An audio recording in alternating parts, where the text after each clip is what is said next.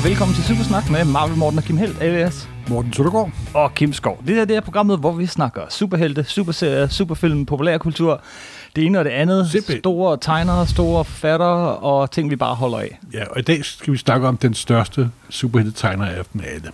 Af dem alle. Af dem alle. Af dem alle. Fordi i dag er det...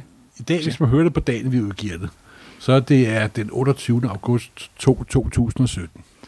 Og i dag er det Kirby's 100 år siden er Jakob Kursberg blev blev født. født. Ham, der senere efter mange pseudonymer kaldte sig for Jack Kirby. Og vi kender ham som Jack the King Kirby.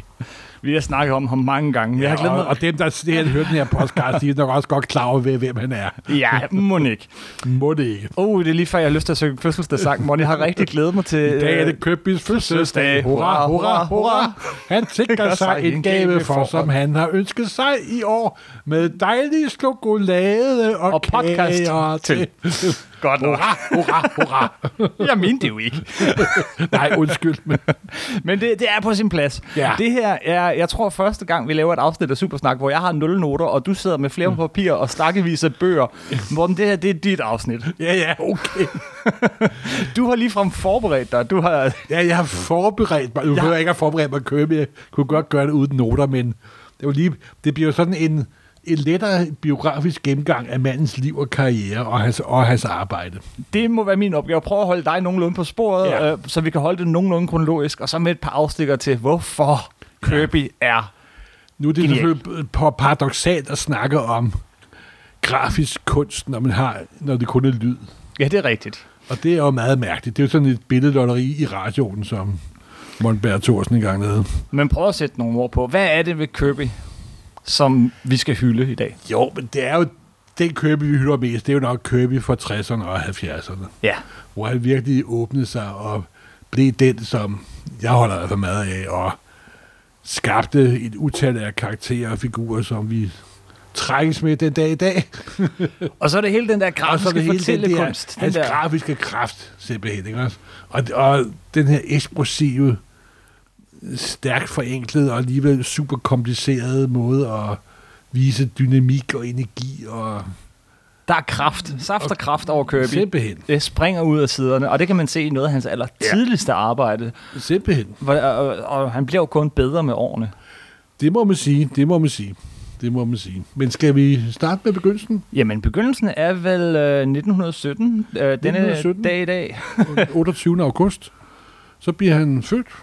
Barn nummer 506, tror jeg nok, af to øh, med østriske øh, med immigranter, der er kommet til Amerika. Ja. For at stå op. To ø- ø- østriske jøder. Han voksede op i, i, i, i New York. Hans forældre, hans far er skrædder. Gud fra hans mor var hjemgående, men det ved jeg faktisk ikke. Nej. Det er, og vi jeg kender ikke særlig meget til forældrenes op, øh, med opvækst og så videre, og det er sådan set heller ikke det, der er vigtigt. Men fra en enkelt historie kender vi en lille smule til hans øh, sådan barndom og opvækst. Øh, det, var, det var sådan noget med at være med i, i, i, I lokale bander. og, og så videre, og så videre. slås Og hvad er det, så ligger og med at gøre med sandheden, det må guderne vide. Han har lavet sådan lidt selvbiografisk historie, jeg set i sin karriere. Ja, som er øh, en af mine yndlingskøb. ja, ja det er da også Altså, ganske vidunderligt. Og man kan måske også ligge lidt i, i uh, Steve Rogers opvækst i New York i Ja, 30'erne. Yes. Som en lille spinkel dreng, det har måske også noget at gøre med Kirby. Det er meget muligt. Og så er der jo også det, du nævner, at hans forældre var jøder, og det er jo også noget, han trækker på, øh, ligesom som bestemt. mange andre af tegneserietegnerne. Men altså, Og der så er meget... også, også, også det, at han ikke bruger sit rigtige navn, men har et pseudonymnavn. Han lever lidt i det skjult, ikke også? Ja, som var, som var det, som, man som gjorde også. Stan Lee gjorde. Og, Men jeg, jeg tænker mere, at de, de ting, han henter ind i sin tegneserie, det der med, med, med guder og helte og, ja, be- bestemt, bestemt. og, og, og de helt store mytologiske skabninger, det, det, det tror jeg, der er bestemt... Eller, det, meget af det er, er klart inspireret af, af noget af det, han har vokset op med, de bestemt historier, han øh, kender. ligesom også Superman skaber Single and Shuster, Præcis ligesom dem. hvor det er meget, altså... Superman kommer som nærmest som en messias frelser til jorden, og Øh, eller snarere Moses, det, det er jo... Moses og eller, ra- raketten af Sivkogen, der er ladt ned, og så videre, så videre. Ja. Men altså, det er jo åbent for mange for- fortolkninger, og det er jo, man kan jo kaste og skride over det, og finde paralleller til alt. Ja. Men som sagt, født i 1917, og han voksede op, og så begyndte han at tegne, og, og som mange andre tegnere fra den generation, så var der tre store forbilleder. Ja. Hvem var Og, Kirby's og den kunne man, øh, hver gang der kom en søndagsavis, så kunne man åbne tegnsættillægget, Mhm. og så kunne man finde Hal Foster, Yes. skaberne af Prins Valiant, Alex Raymond, skaberne af Flash Gordon, Mm-hmm. og Milton Caniff med Terror the Pirates. Tre meget forskellige Tre tegnere. meget forskellige tegnere, men tre tegnere, der nærmest har lært en hel generation at tegne, simpelthen. Mm. Og for Hal Foster og for Raymond, der får han det, man kalder teknikken, kan man sige. Ikke? For han har sikkert som tusindvis af andre øh, vorte tegnere sidder og kalkeret efter og tegnet efter og så videre, så videre. Men hos. Canny får han også det der hans utrolige sådan sort-hvid fornemmelse. Ja. Det tror jeg i hvert fald, det er en hypotese. Jeg har ikke noget, ud, jeg har ikke noget data, der kan underbygge det. Men jeg tror, at de tre har betydet enormt meget for ham. Mm-hmm. For eksempel er der også senere, når han laver de første 10 numre af Captain America, der er der en historie med en, en, en kæmpe hund, der er på The Canif øh, med mure og så videre og så videre. Så må det ikke han- Jeg vil gå ud fra, at er nok den, der betyder mest for ham overhovedet. Aha. Og Canif er op, øh, kendt som øh, Terror the Pirates og senere, øh, hvad hedder nu, flyvhelten der. Hvad er nu? Øh, ja. Åh, oh, det, det er også lidt blankt. Puha. Men, men pyt med det. det. Det husker vi lige om lidt. øh, men øh, han... Øh, Og så vokser han op, og så vil han jo prøve at, at, at, at søge ind på en kunstskole, hvor han var en uge. Mm, Og samtidig var han også selv begyndt at tegne til aviser. Ja. Fordi aviser var det store marked, der hvor pengene var at tjene. Han lavede jamen, der var jo slet ikke noget, der hed Nej, nej, tegneserier på det ikke, tidspunkt. overhovedet Øh, hæfter og den slags. Der var, der var tegneserier, det var, det var noget, man fandt i avisen. Altså, jeg var helt tilbage for den forsøg på, at han lavede sådan små vidighedstegninger, da han var 12, 13, 14 år ja. gammel, som man så sendte ind og så fik afvist.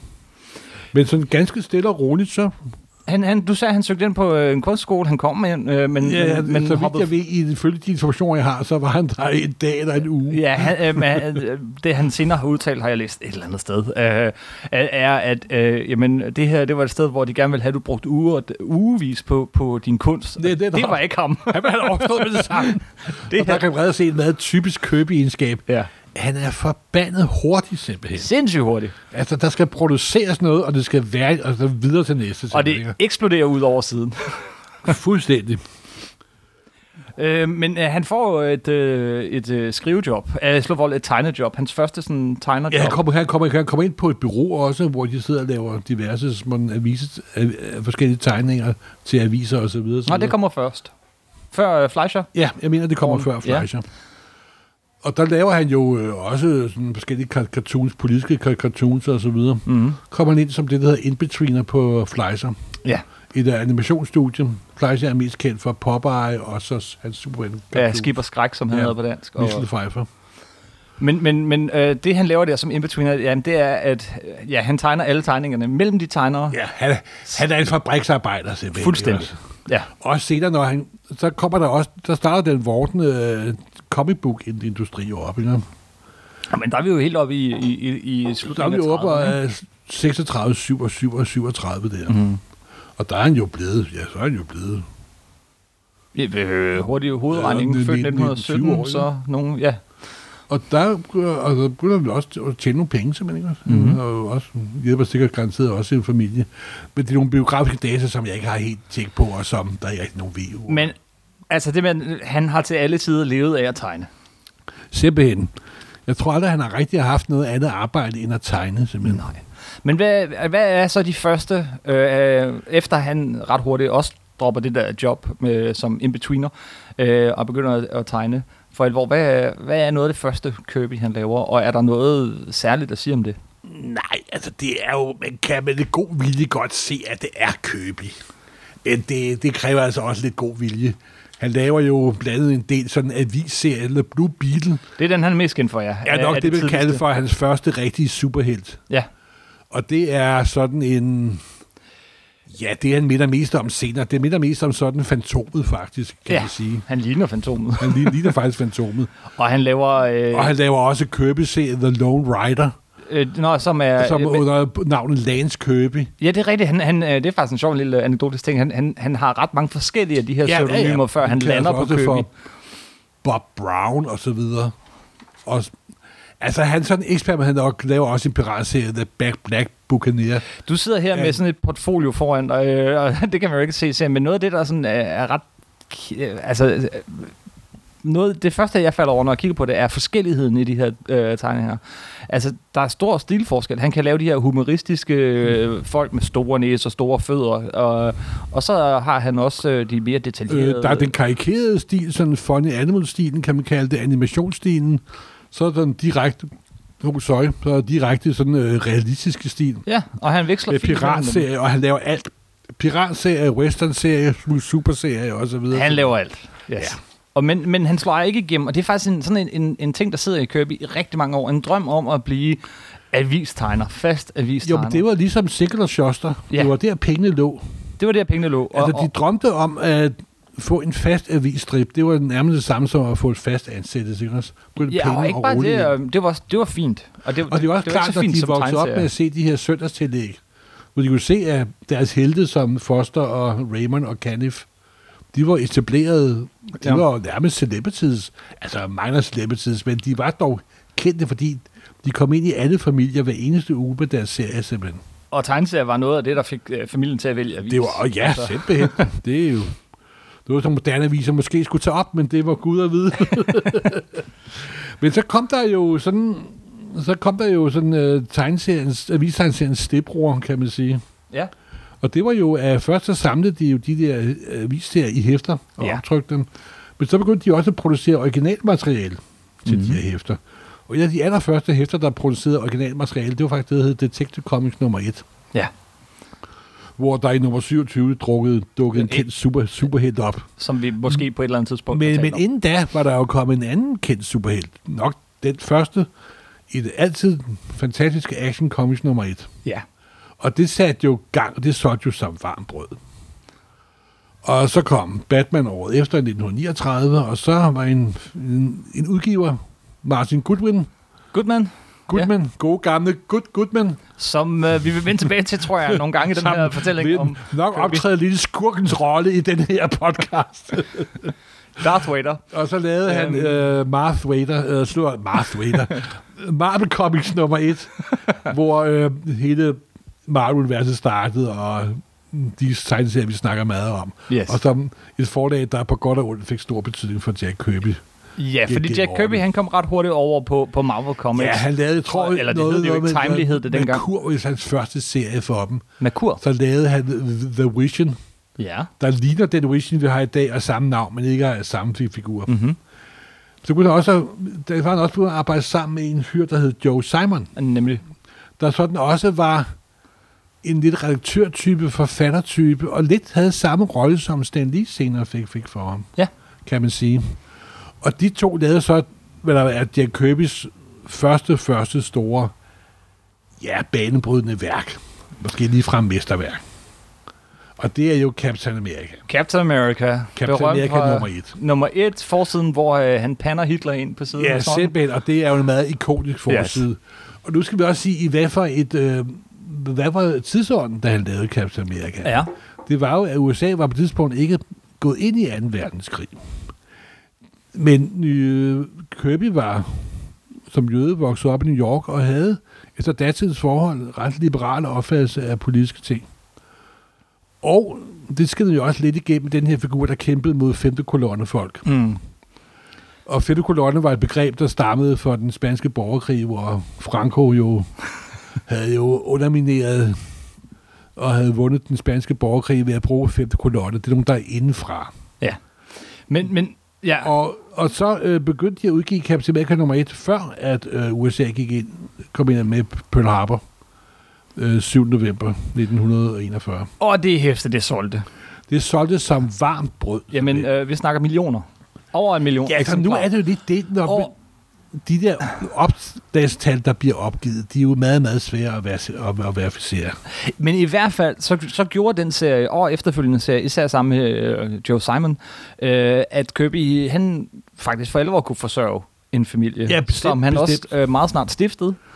Ja. Øh, jeg kan ikke huske præcis, hvad året er, men han gifter sig med Ross Kirby, øh, Ross øh, der på et tidspunkt. Ja, jeg ved, Det er muligvis lidt senere, men, men, men det er i hvert fald her, at han, han, han ikke længere kæmper for, for, for, øh, for dagen og vejen, men han, han virkelig øh, tjener altså, nok til det, kan og sige, at kan, det er, at det er blevet levebrød for ham. det blev levebrød til, men, men han har også lidt bedre, øh, han, han, kan, han kan lidt bedre sætte sit eget præg på tingene. Det bliver rigtig købig, og han, han kan gå lave lidt flere detaljer. De aller tidligste kø, øh, øh, Captain America øh, serier, dem, de overrasker mig lidt, da jeg endelig så dem, fordi altså, jeg er jo vokset op med 60'ernes Kirby og, og, og den slags, som jeg har læst i genoptryk. Men da jeg gik ned og fik nogle af de der virkelig tidlige øh, Captain America hæfter, og, og jeg også kan sammenligne dem med, hvad der ellers kom på det tidspunkt.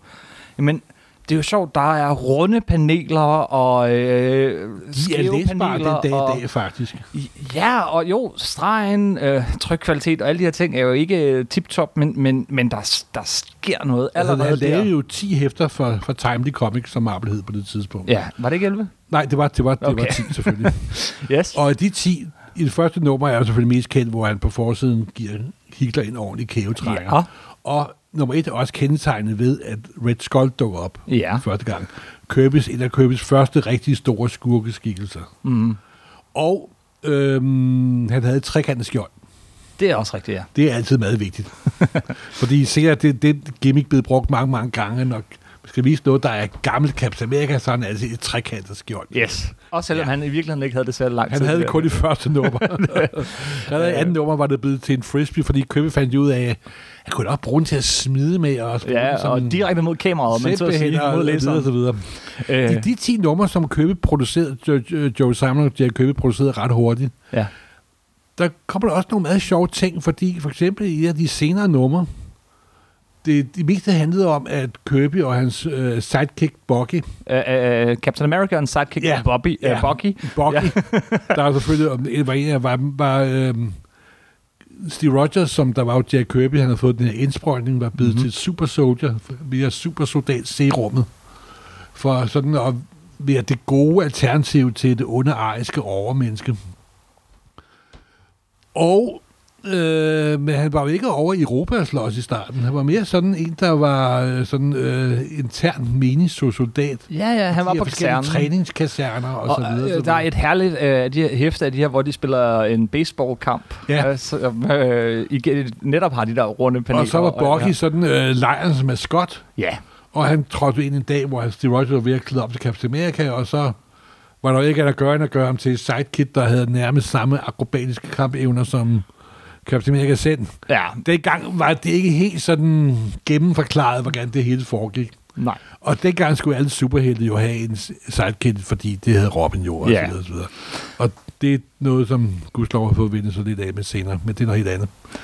Det sjove ved nogle af de der første 10 hæfter, det er jo, at sådan også han sådan lidt politiske øh, ting skinner igennem. Jeg sad og genlæste dem her forleden, øh, forleden faktisk, og der er så et nummer, hvor de er i sydstaterne. Det bliver ikke rigtigt, sagt ja. direkte. Ja. Og så kommer de forbi en bygning, så er det en mansion, hvor der er begået en mor. Og så er det øh, den sorte butler, der er blevet myrdet af The White Killer.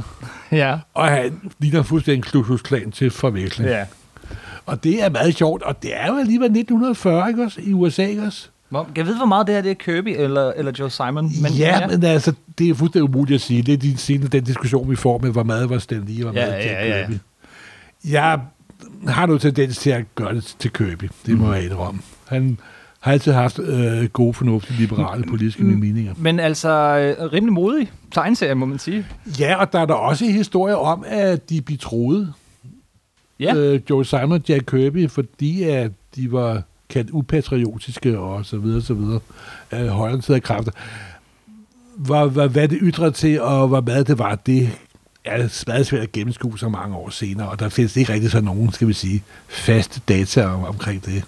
Men hey, de skaber det her kæmpe hit for Timely Comics, Captain America. De, de farer afsted. Joe Simon, Jack Kirby, øh, de, de Og så sælger så meget. problemet. Og hvorfor stopper den efter 10 numre? Ja, fordi de ikke fik nogen penge på grund af, af Goodwin. Der er jo- Goodman. Ja, Goodman, ikke Goodwin. Hvorfor er det, de kalder ham Goodwin? Det falder jeg ikke. Goodman. Men nogen sagde, at Goodman var han jo noget, åbenbart ikke, i hvert fald ikke til at betale høje lønninger. Øh, nej. Så vidt jeg ved, så jeg hørt, så fik de noget med 88 eller 100 dollar om ugen, eller sådan noget. For noget, der solgte mås- måske en million eksemplarer. Som der i hvert fald, som Goodman tjente masser af penge på Ja. i hvert fald. Og så begyndte jo Joe Simon og øh, Jack Køber at kigge rundt efter andre græsgange. Og hvor havnede de henne? De havnede henne hos DC, Ja. som, der, altså, vi kalder DC i dag, National Publication, de tog senere DC efter Detective Comics. Mhm. Det, og det er navn, de altid vil blive kendt under. Ligesom vi altid kalder Marvel Marvel, selvom de har haft mange forskellige navne. Yes. Og der er jo mange historier om det.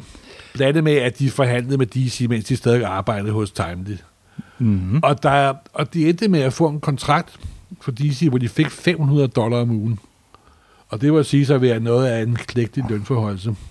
Pludselig de fik øh, skabt en del figurer. Så går der det Disease, og den historie har jeg søgt flere steder, at Kirby og øh, Joe Simon direkte blev smidt ud fra studiet, omringet og bedt om at forlade øh, Timely. Okay. Og der går også historier om, at på det tidspunkt var der en ung knøs, der hed Stanley Lieber. der Ja, var 17-årig dreng. øh, 17-årig dreng, som der var øh, øh, Goodmans øh, niveau, var blevet ansat. Ja, den historie. Jeg ved, hvad for en historie, du vil fortælle Ja, mig. og så er, går historien, at han sladrer til sin onkel og så videre. Ja, ja, og at i hvert fald, at, øh, ja, at, at Stan Lee der, han opdagede, at Kirby og Simon, de, de, de øh, var i forhandlinger med, Ja. med øh, konkurrenten, og at han efter sine sladrede. Om han gjorde det eller ej, ved man ikke, men, men Kirby troede, han gjorde det, og Ja. var bitter på ham i mange år over det. Ja, og, og det er nok en bitterhed, der varede ved resten af livet, selvom de selvfølgelig arbejdede sammen senere og lavede noget meget stort. Man har sådan et indtryk generelt af Kirby, hvis man sådan, hans liv over en kamp, at han, han gør rigtig meget, fordi at det bliver han nødt til, og, og, og ikke altid af, af ren og skær glæde. det, det, der virkelig gennemruller, gennemstrømmer Kirby's liv, det var, at han skulle sørge for sin familie. Ja. Simpelthen, og det var hans et og alt, og hvad han gjorde med stor bravur og så videre, så videre. Men han har altid været fabriksarbejder, simpelthen. Det har han. og han blev da også udnyttet som en fabriksarbejder. Ja. Senere kommer der jo senere i hans liv, at der er en stor kontrovers om, at han får leveret sin, og sin originale art tilbage. Og den vender vi tilbage til. Men, men, men øh, hvad laver han over ved DC? Ja, så over DC, så får de også lidt mere frie hænder. Så laver han øh, sammen med Joe Simon tre serier. The Boy Commander. The Boy Commando, som vi bliver nødt til lige at, at sige lidt om. Ja, selvfølgelig. Og hvad mere? Så The Newsboy Legion. Og Der er også The Manhunter. The Manhunter. Lad os lige tage dem en for en. Ja. Boy Commandos. Boy Commandos er blanding af unge drenge, der danner deres egen ja, batalje, patrulje, Ja, patrulje og deltager i krigen. På det her tidspunkt skal vi lige sige, at der var USA gået ind i krigen. Pearl Harbor, Day with Living, Living Infamy, mm-hmm. da japanerne de angreb Pearl Harbor 7. november. ja 7. november? Jo, jo. Nitten- Øh, 1941. og, øh, og, men det er altså et, et, et, et Og hold det af bevirkede jo også, børnesoldater. at salget af superhelte eksploderede. Og det bevirkede, at Timely superhelte, Mm-hmm. Submariner, The, uh, The Human Torch og Captain America, de kastede sig fyldtgyldigt ind i kampen mod akselmagterne. Både japanerne og nazisterne. Derimod på den anden side, der var Batman Superman var det mere reserveret. Ja. Faktisk, fordi Superman var jo, han kunne jo stoppe krigen noget af en uge, så der må de også lave sådan nogle forklaringer på, hvorfor han ikke gjorde. Men, men Timely, der var ingen smalle steder. Det var full out. Axis, here, here, here, here, we come, simpelthen. Men der var øh, Simon og Kirby altså ikke. Men de lavede Nej, Boy der, var- der var de gået over til... Men der lavede de sådan, øh, øh, hvad hedder DC's egen version af Boy Commander, der også del, del, deltog i krigen. Øh, Newsboy Legion. Det var mere en slags drengebande, Ja. der, der sammen med The Shield, Ja, The Shield. der var som sådan en... jo, lidt Captain. America, der på en eller anden måde var flyttet over til, til DC. han var i hvert fald en mand i kostyme med hjelm og, og, og, og skjold. Og skjold. Ja. Og Han var vist tidligere politibetjent. Han var politibetjent om dagen, og så var han The Shield, når der var brug for det. Yes. Han arbejdede sammen med den Newsboys Legion. Der var den her, ja, drengebande. Igen. Ja, igen. eller, men nu skal man lige opfatte, at drengebande har ikke det helt negative ord, som det har i dagens Danmark, og, den, og denne verden, vi lever i nu. For det tidspunkt var der også med mange populære filmserier Mm. med sådan børnegrupper. Og der kunne man også sådan grave putte forskellige sådan typer ind i, og så videre, og så videre. The Newsboys Legion dog så senere op igen, da han mange, mange år senere startede The Force World op. Men det Ja, men, det vender vi tilbage til. Og så Manhunter. Manhunter er nok den bedste figur, de lavede for, for DC i første omgang her, da de var gået over. Og han var sådan en, øh, en rig mand, der levede af at jage det, både vilddyr og alt muligt andet, og så besluttede han, at det største vilddyr af alle, man kan jage, det er mennesket. Ja, Manhunter. Og så tog han den her sådan røde dragt og, Og så var jeg sådan en lidt, mm, ikke helt den rene kanten figur.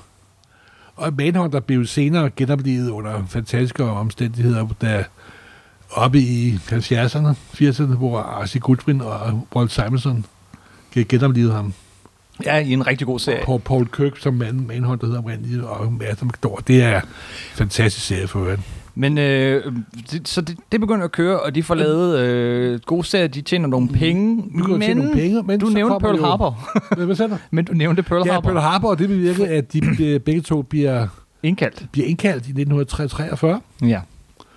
Men så kommer de til fronten, eller Kirby gør Ja, Kirby kommer til fronten, han kommer til Europa, bliver en del af Passons armé. Ja. The Third Army.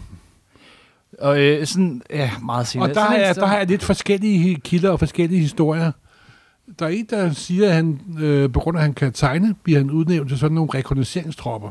Ja, som en af de farligste job Ja, som en af de farligste job er. Man bliver sendt frem foran herren for at tegne, øh, fjend, hvor, hvor ja. fjenden er. Kunne undre sig over, hvorfor det ikke bruger fotografiapparat. Men altså, ja, og, og igen, jeg ved ikke, hvor mange de, meget de historier har på sig, og så videre, og så videre. Resultatet er, at han også er en, med i den øh, kampagne, eller den begivenhed, hvor de, der hedder øh, slaget omkring Mertz. Ja. Og det er lige da Patton går over Rhinen og ind i Tyskland. Så han ser, for, han ser og, og det kamp. er foregår i januar 45. Det vil sige, det er efter at den er slaget, mm-hmm. hvor øh, Hitlers sidste desperate forsøg på at vende krigen på Vestfronten. Det er også, det hedder, i på amerikansk hedder Battle of the Bulge. Fordi de lavede sådan en bude på fronten, hvor de så væltede ind. Men på dansk hedder det, at den er slaget, fordi det foregik af det og det foregik lige omkring jul nemlig. Og mange af de her krigsoplevelser øh, det er jo grobund for, for mange Det har givet, senere givet ekoer ned igennem hans produktion, øh, og det øh, tror der pokker, altså.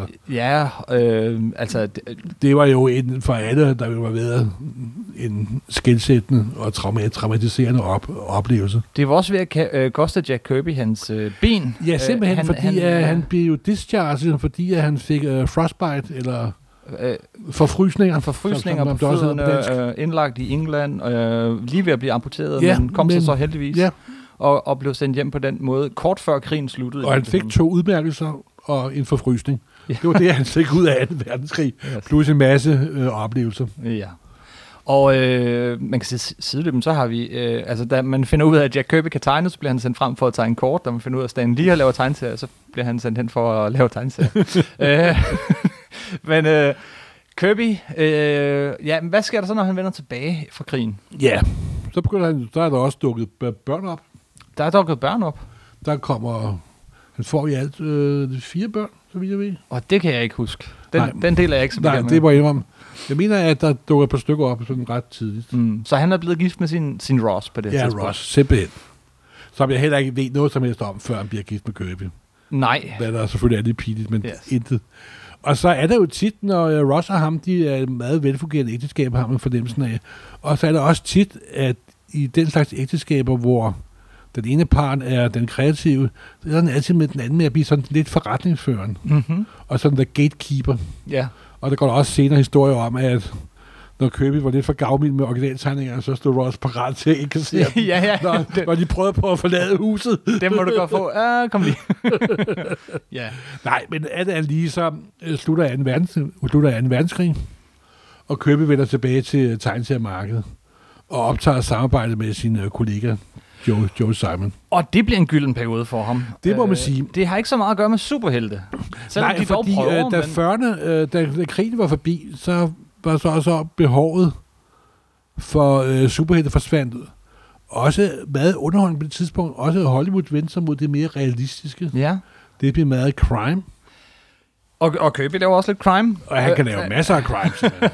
Men, øh, men øh, ja, han laver masser af crime, og øh, han laver også på et tidspunkt øh, en enkelt superhelte-serie i den her periode, jeg kan komme i tanke om, nemlig The Fighting American, som det et modsvar det, på, at, det, at Marvel øh, begynder at, at prøve at udgive Captain America igen, og så skal de ligesom sige, ja, sådan her gør man.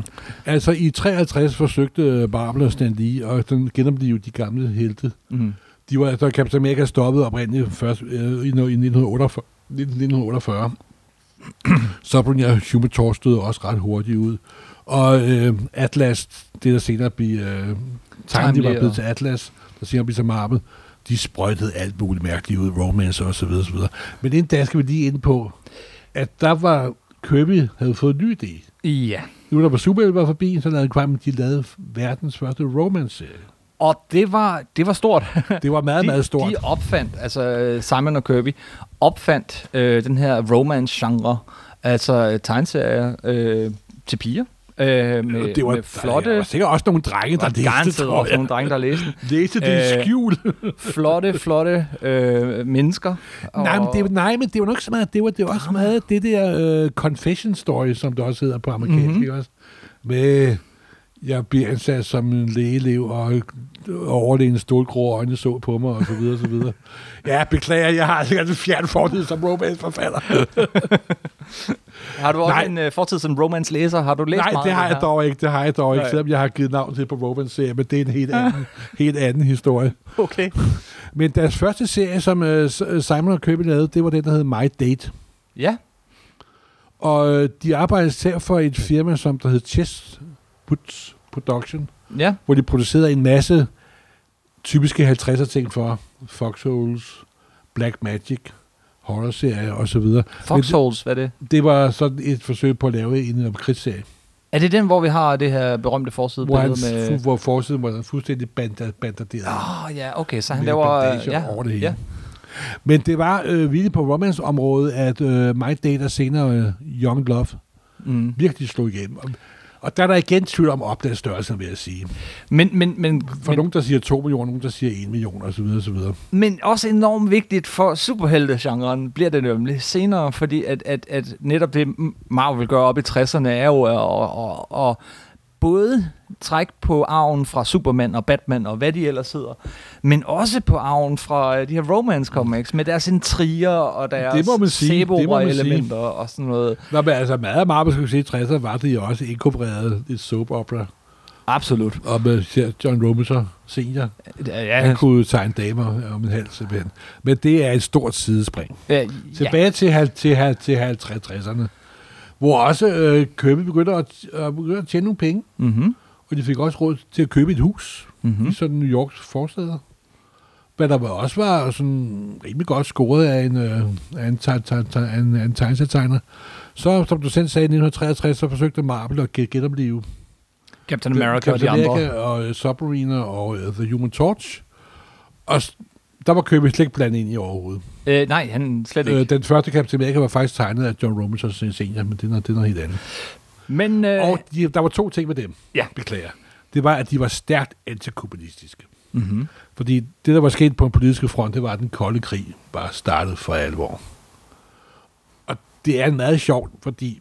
Eller er sjovt, altså ikke. Det er interessant, altså i mine øjne, at den måde, tyskerne og japanerne blev fremstillet på, da de lavede Timely Comics. Det var selvfølgelig stærkt karikeret og så videre, og så videre. Men det var næsten så om, at den måde, kommunisterne bliver beskrevet på i de her 63, der er de næsten endnu simpelthen. Mhm. Endnu mere modbydelige, endnu mere undergravende. Ikke? Det var som, at fjenden var ikke... Vi må gøre fjenden ekstra ondt, for vi er ikke helt sikre på, hvem der er fjenden nærmest. Okay.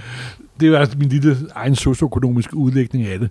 Det virkede, at så Joe Simon og Jack Kirby besluttede, det laver vi sgu også vores egen kommunistiske, antikommunistiske serie, der hed Fighting America. Og viser Timely, hvordan man skal gøre Ja, sådan noget ordentligt. Eller Atlas hed det. De er fantastisk flot tegnet.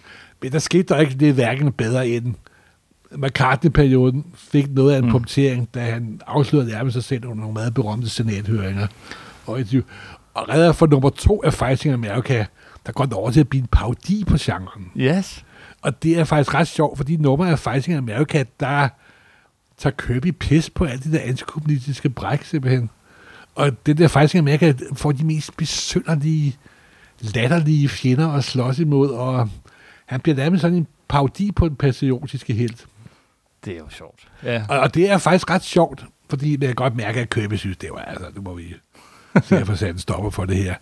I senere interview, som jeg har læst af Kirby, hvor han det gav en gang i 80'erne og 70'erne, jeg kan ikke huske præcis hvornår, der sagde han sådan generelt om 50'erne og den periode. Ja, det var en periode med grimme mennesker og grimme biler. og grimme mennesker mener han ikke udseende, men deres opførsel. Aha. Og så og begynder, kommer der også den der meget berygtede og berømte tegneseriehits Hvilken? ind, ind, ind over hele, det- hele 50'er markedet. Der kommer en meget berømt... tegneseriehitsen. Hets. Jeg synes, du Hetsen. sagde tegneserie Helt. Nej, hits. Undskyld. Og yes. det bevirker også, at hele det amerikanske tegneseriemarked efterhånden Det krakelerer. krakelerer. Det bliver svært at få job. Det bliver svært for jobs. Det vil lige sige, at vi går meget lidt over 50'erne her. Ja, det kan og vi... der er Kirby har protesteret på eksempel ting som Boy Ranch og Bullseye og masser af andre Simon og Kirby ting. Ja, men øh, han Som- er hele vejen igennem super produktiv. En super så produktiv det, det, det, kan tornado. vi, det kan vi ikke nå. Men så prøver han også på, at efter han mærker, at tegneseriemarkedet sådan begynder at blive noget, Noget hårdt. noget, noget svampet, ja. noget usikker, så prøver han også at komme over og lave avisting. ja, det er og jo er især et af hans største forsøg, det er den, der hedder Skymaster. sammen med øh, Bollywood. Ja, men det var ikke, øh, de Wood, der er omtalt der, det var ikke Bollywood. Nej, Det var nogle andre Bollywood. det var en anden Bollywood. Ja, det var, det var ikke Bollywood. Det var ikke nogle- Bollywood, det var en det anden var andre Wood. Ja. Det var faktisk ikke Bollywood. Nej, det er også noget, det ved jeg godt. Det- Det, det, det er det, det kommer bare sådan helt automatisk, Når jeg ser siger Wood. Wood, hey, det var Bollywood. Ja, jeg ved det jo godt. Men, men det er jo, øh, den er interessant, bare fordi, at hvis du sammenligner den med hans øh, tegneseriehæfter, altså så Senere, bliver han super detaljeret. Altså, det er det bedste tegnet. Kirby fra perioden. Og det er også sådan en science fiction serie, raket ud i rummet, og Ja, så, så vi har Kirby-maskiner, og simpelthen. vi har og, det, og det er der, hvor man, kan se, at, for det man godt set tidligere, men den Kirby, vi elsker og holder af, er ved Yes. at træde i kar- kar- karakter. Yes. Og selvfølgelig begrænset af, hvad de her, at, at de her visstriber, det er tre billeder i træk. Det, det er ikke det, man først forbinder med Kirby, som er de der helside splash pages og eksploderende hopper, folk, der hopper ud over rammerne og panelerne. Men, men, men, men detaljegraden, og de er virkelig, virkelig Og lækre. man kan også se igen det der, igen det der med, at det er avisserien, hvor de faste gode penge er. Ja. Og det prøver han igen på at bryde igennem, men, men det lykkes ikke. Nej, desværre. Simpelthen. Og så øh, bliver markedet så hårdt, så nu bliver han sgu nødt til at bide lidt til sure æble, og Han har et hus, der skal betales for. jamen, så arbejder han igen for DC, faktisk. Ja, det er der, han laver lidt Green Arrow og sådan. Ja, så har han en, peri- en sådan rimelig frugtbar periode for DC, der var et par år, vil jeg sige. Ja, et andet år, to år, så vidt jeg husker. Hvor han blandt andet øh, tager, overtager Green Arrow. Og gør den til en science fiction En serie. super science fiction serie. Faktisk så meget, så de bliver lidt forarvet på ham. Han laver også den der origin med, at han overlever på en ø, og så videre, og så videre. Ja. Som det er tv-serien Kirby. senere har misbrugt. Ja, Er det det er Kirby? Kirby. Det vidste jeg faktisk ikke. Jo, jo. Som Arrow har misbrugt til ukendelighed. ja. Nå, det var også igen en af de her små sure, sides, sure sidespring. Nej, og så laver han Channels of the Unknown. Ja, yeah, det må vi ikke Der handler jo om en videnskabsmand og hans venner, der får kommer på eventyr. Og der er mange, mange ting, der senere vil give ekoer i Fantastic Four. Det, det, Det er er en proto-fantastic for. Det er et proto-fantastisk for, og den er faktisk ret flot, flot tegnet. Mm. Så laver han også en meget sjov lille sidespring, der så vidt jeg ved, er den første ofte gjorte købeserie på dansk. Nå, jeg er Han spændt. laver en illustreret klassiker, der hedder Popeyes sidste Ah, dage. Ja, det er rigtigt. Det vidste jeg faktisk godt. Nej, ja, ja, og det tror jeg faktisk, at den lige, tror jeg, den første købeserie, jeg nogensinde har læst. Det, Jeg var ikke klar over, at det var købe på det tidspunkt, men mm-hmm. det er jo, handler jo om, som titlen antyder, Popeyes sidste dage, Ja, og romer og vulkaneksplosioner, og den er faktisk den dag i dag sådan um, ret effektiv for fortalt. altså de der illustrerede klassikere, det har aldrig lige været Illustreret mig. klassiker er jordens røv kedeligste tegneserie. Yes. Men der er igen et lille sidespring. Øh, Ghastly for, for øh, IC har også lavet en illustreret klassiker. Det er Napoleon. Og så har Slaffenberg, der lavede Louis Lane, også lavet en illustreret klassiker. Men og altså, den er guddommelig simpelthen. okay, men tilbage til Kirby morgen. Ja, tilbage til Kirby. Ja, und, undskyld. Så begynder markedet jo at blive så småt, så han må lidt bide det sure æble og øhm, vende tilbage til, til Atlas. Og den... Øh, Der havde han dog lavet nogle, nogle ting i forvejen. Han havde lavet The Yellow Claw og sådan noget. The Yellow for- Claw, ja. Han havde forladt dem igen. Mm. Men så begynder han fast at arbejde for... Øh, Han må vende tilbage til firmaet, hvor den der øh, unge knøs, der hentede kaffe til dem og farvede gulv, øh, Nu er blevet chef. Om, om muligvis øh, havde sladret om dem. ja, Nu bare hans redaktør. Den her 10 år yngre mand, ah næsten, knapper det op. Men øh, ja, over arbejde, og tog han øh, Joe Simon med i den her omgang? Nej, Nej. Hvad var For der der sket der? jeg ved det faktisk ikke helt, hvad der var sket. Jeg har set nogle steder, at de skilte som gode venner. Ja. Men hvad der egentlig er foregået, det er, jeg tror jo også bare, at de var måske blevet trætte af at arbejde med hinanden, og der var mange jern i den, og Mm. senere, den måde Joe Simon har forklaret tingene på, det lyder måske også på, at han måske også var sådan en glory grabber. Men det er så mit eget personlige øh, an- antipatier, der skinner igennem. Og, Ja, nej, men så starter Kirby hos Marvel. hos Marvel. Som Der, ikke der hed hed Marvel. Atlas på det tidspunkt. Ja. Og det var i slutningen af 50'erne. Og der spytter han hvad ud? For Så begynder spytter han at selvfølgelig ud. spytte en masse ting ud. Han spytter en masse kopperserier ud, Ja. blandt andet. Øh, Two Gun Kid, Two Gun Kid. Kid Colt. ja. Det kan købe jo også. Bum, simpelthen. Yes, yes, yes. Der er masser af western serier for den Men frem for alt begynder han at spytte en bestørende form for science fiction historie ud. Ja. Monsterserien. Yes. Som vi jo har lavet et helt afsnit Ja, om en gang. nu vil jeg også lige sige nogle ting. Nu skal man lige også se, hvordan det politiske klima var i USA på det tidspunkt. Det var, at i 1957 havde Sovjet sendt den første øh, Sputnik op. Mm-hmm. Eller Sputnik, som amerikanerne kaldte det. Sputnik. Og øh, der var sådan science fiction i luften, Mm. nærmest på en eller anden mærkelig måde. Ikke? Pludselig var det gået op for folk, at rummet og var ved at åbne sig, og flyvende til lærkner, og så videre, så videre. Og der var horrorfilm, Der var ja, masser af Masser af her horrorfilm. horrorfilm, som... og monster, og så videre, så videre. Og fordi at Comics Code, der var blevet indført i forbindelse efter tegneseriehest, var så restriktiv med at lave ja, gode historier, så fandt Kirby og lige på den her formel med monsterhistorierne. Ja, små korte monster Små koster, fordi de kom i blade som Tales of Suspense, Tales to Astonish, Journey into Mystery. Og der begyndte jo at tegne sig sådan en form og et indhold, hvor Lee og Kirby arbejdede sammen. Mm. Og det kan også være, at det, det såkaldte Marvel-metode måske er opstået, hvor... Hvor Kirby sagde- egentlig plotter og Kan du ikke lave noget med Kang Gang Bu, der var det lige frem Kirby, der sagde det til ham, og så Stan lige bare lavet dialog på. Ikke? Ja. Jeg er ikke helt klar over, jeg har aldrig set nogle manuskripter på den tid, så jeg er ikke helt klar over, hvordan samarbejdet er foregået. Men de bliver så mere eller mindre mystiske og kolosso-agtige, og der var der selvfølgelig Colossus, og mange, øh, skal vi sige, prototyper, spæde forsøg på, hvad der senere bliver til Marvel-universet. Yes. Jeg vil sige, det her er så ikke den bedste Kirby, ikke den her periode, for det går hurtigt. Jo, men Der- der, der er- den hurtige Kirby har jo også nogle Han har, gange... absolut, absolut. Det er ikke for at Der kommer, noget, men- der er energien jo, ikke? Det er jo det. Ja. Så over hos konkurrenten, Mm. der var de jo også gået i gang med at de superhelte-genren. Ja, det, Der var Flash dukket op, der kom der de der science fiction udgaver af de gamle helte, hvor de lavede nye udgaver.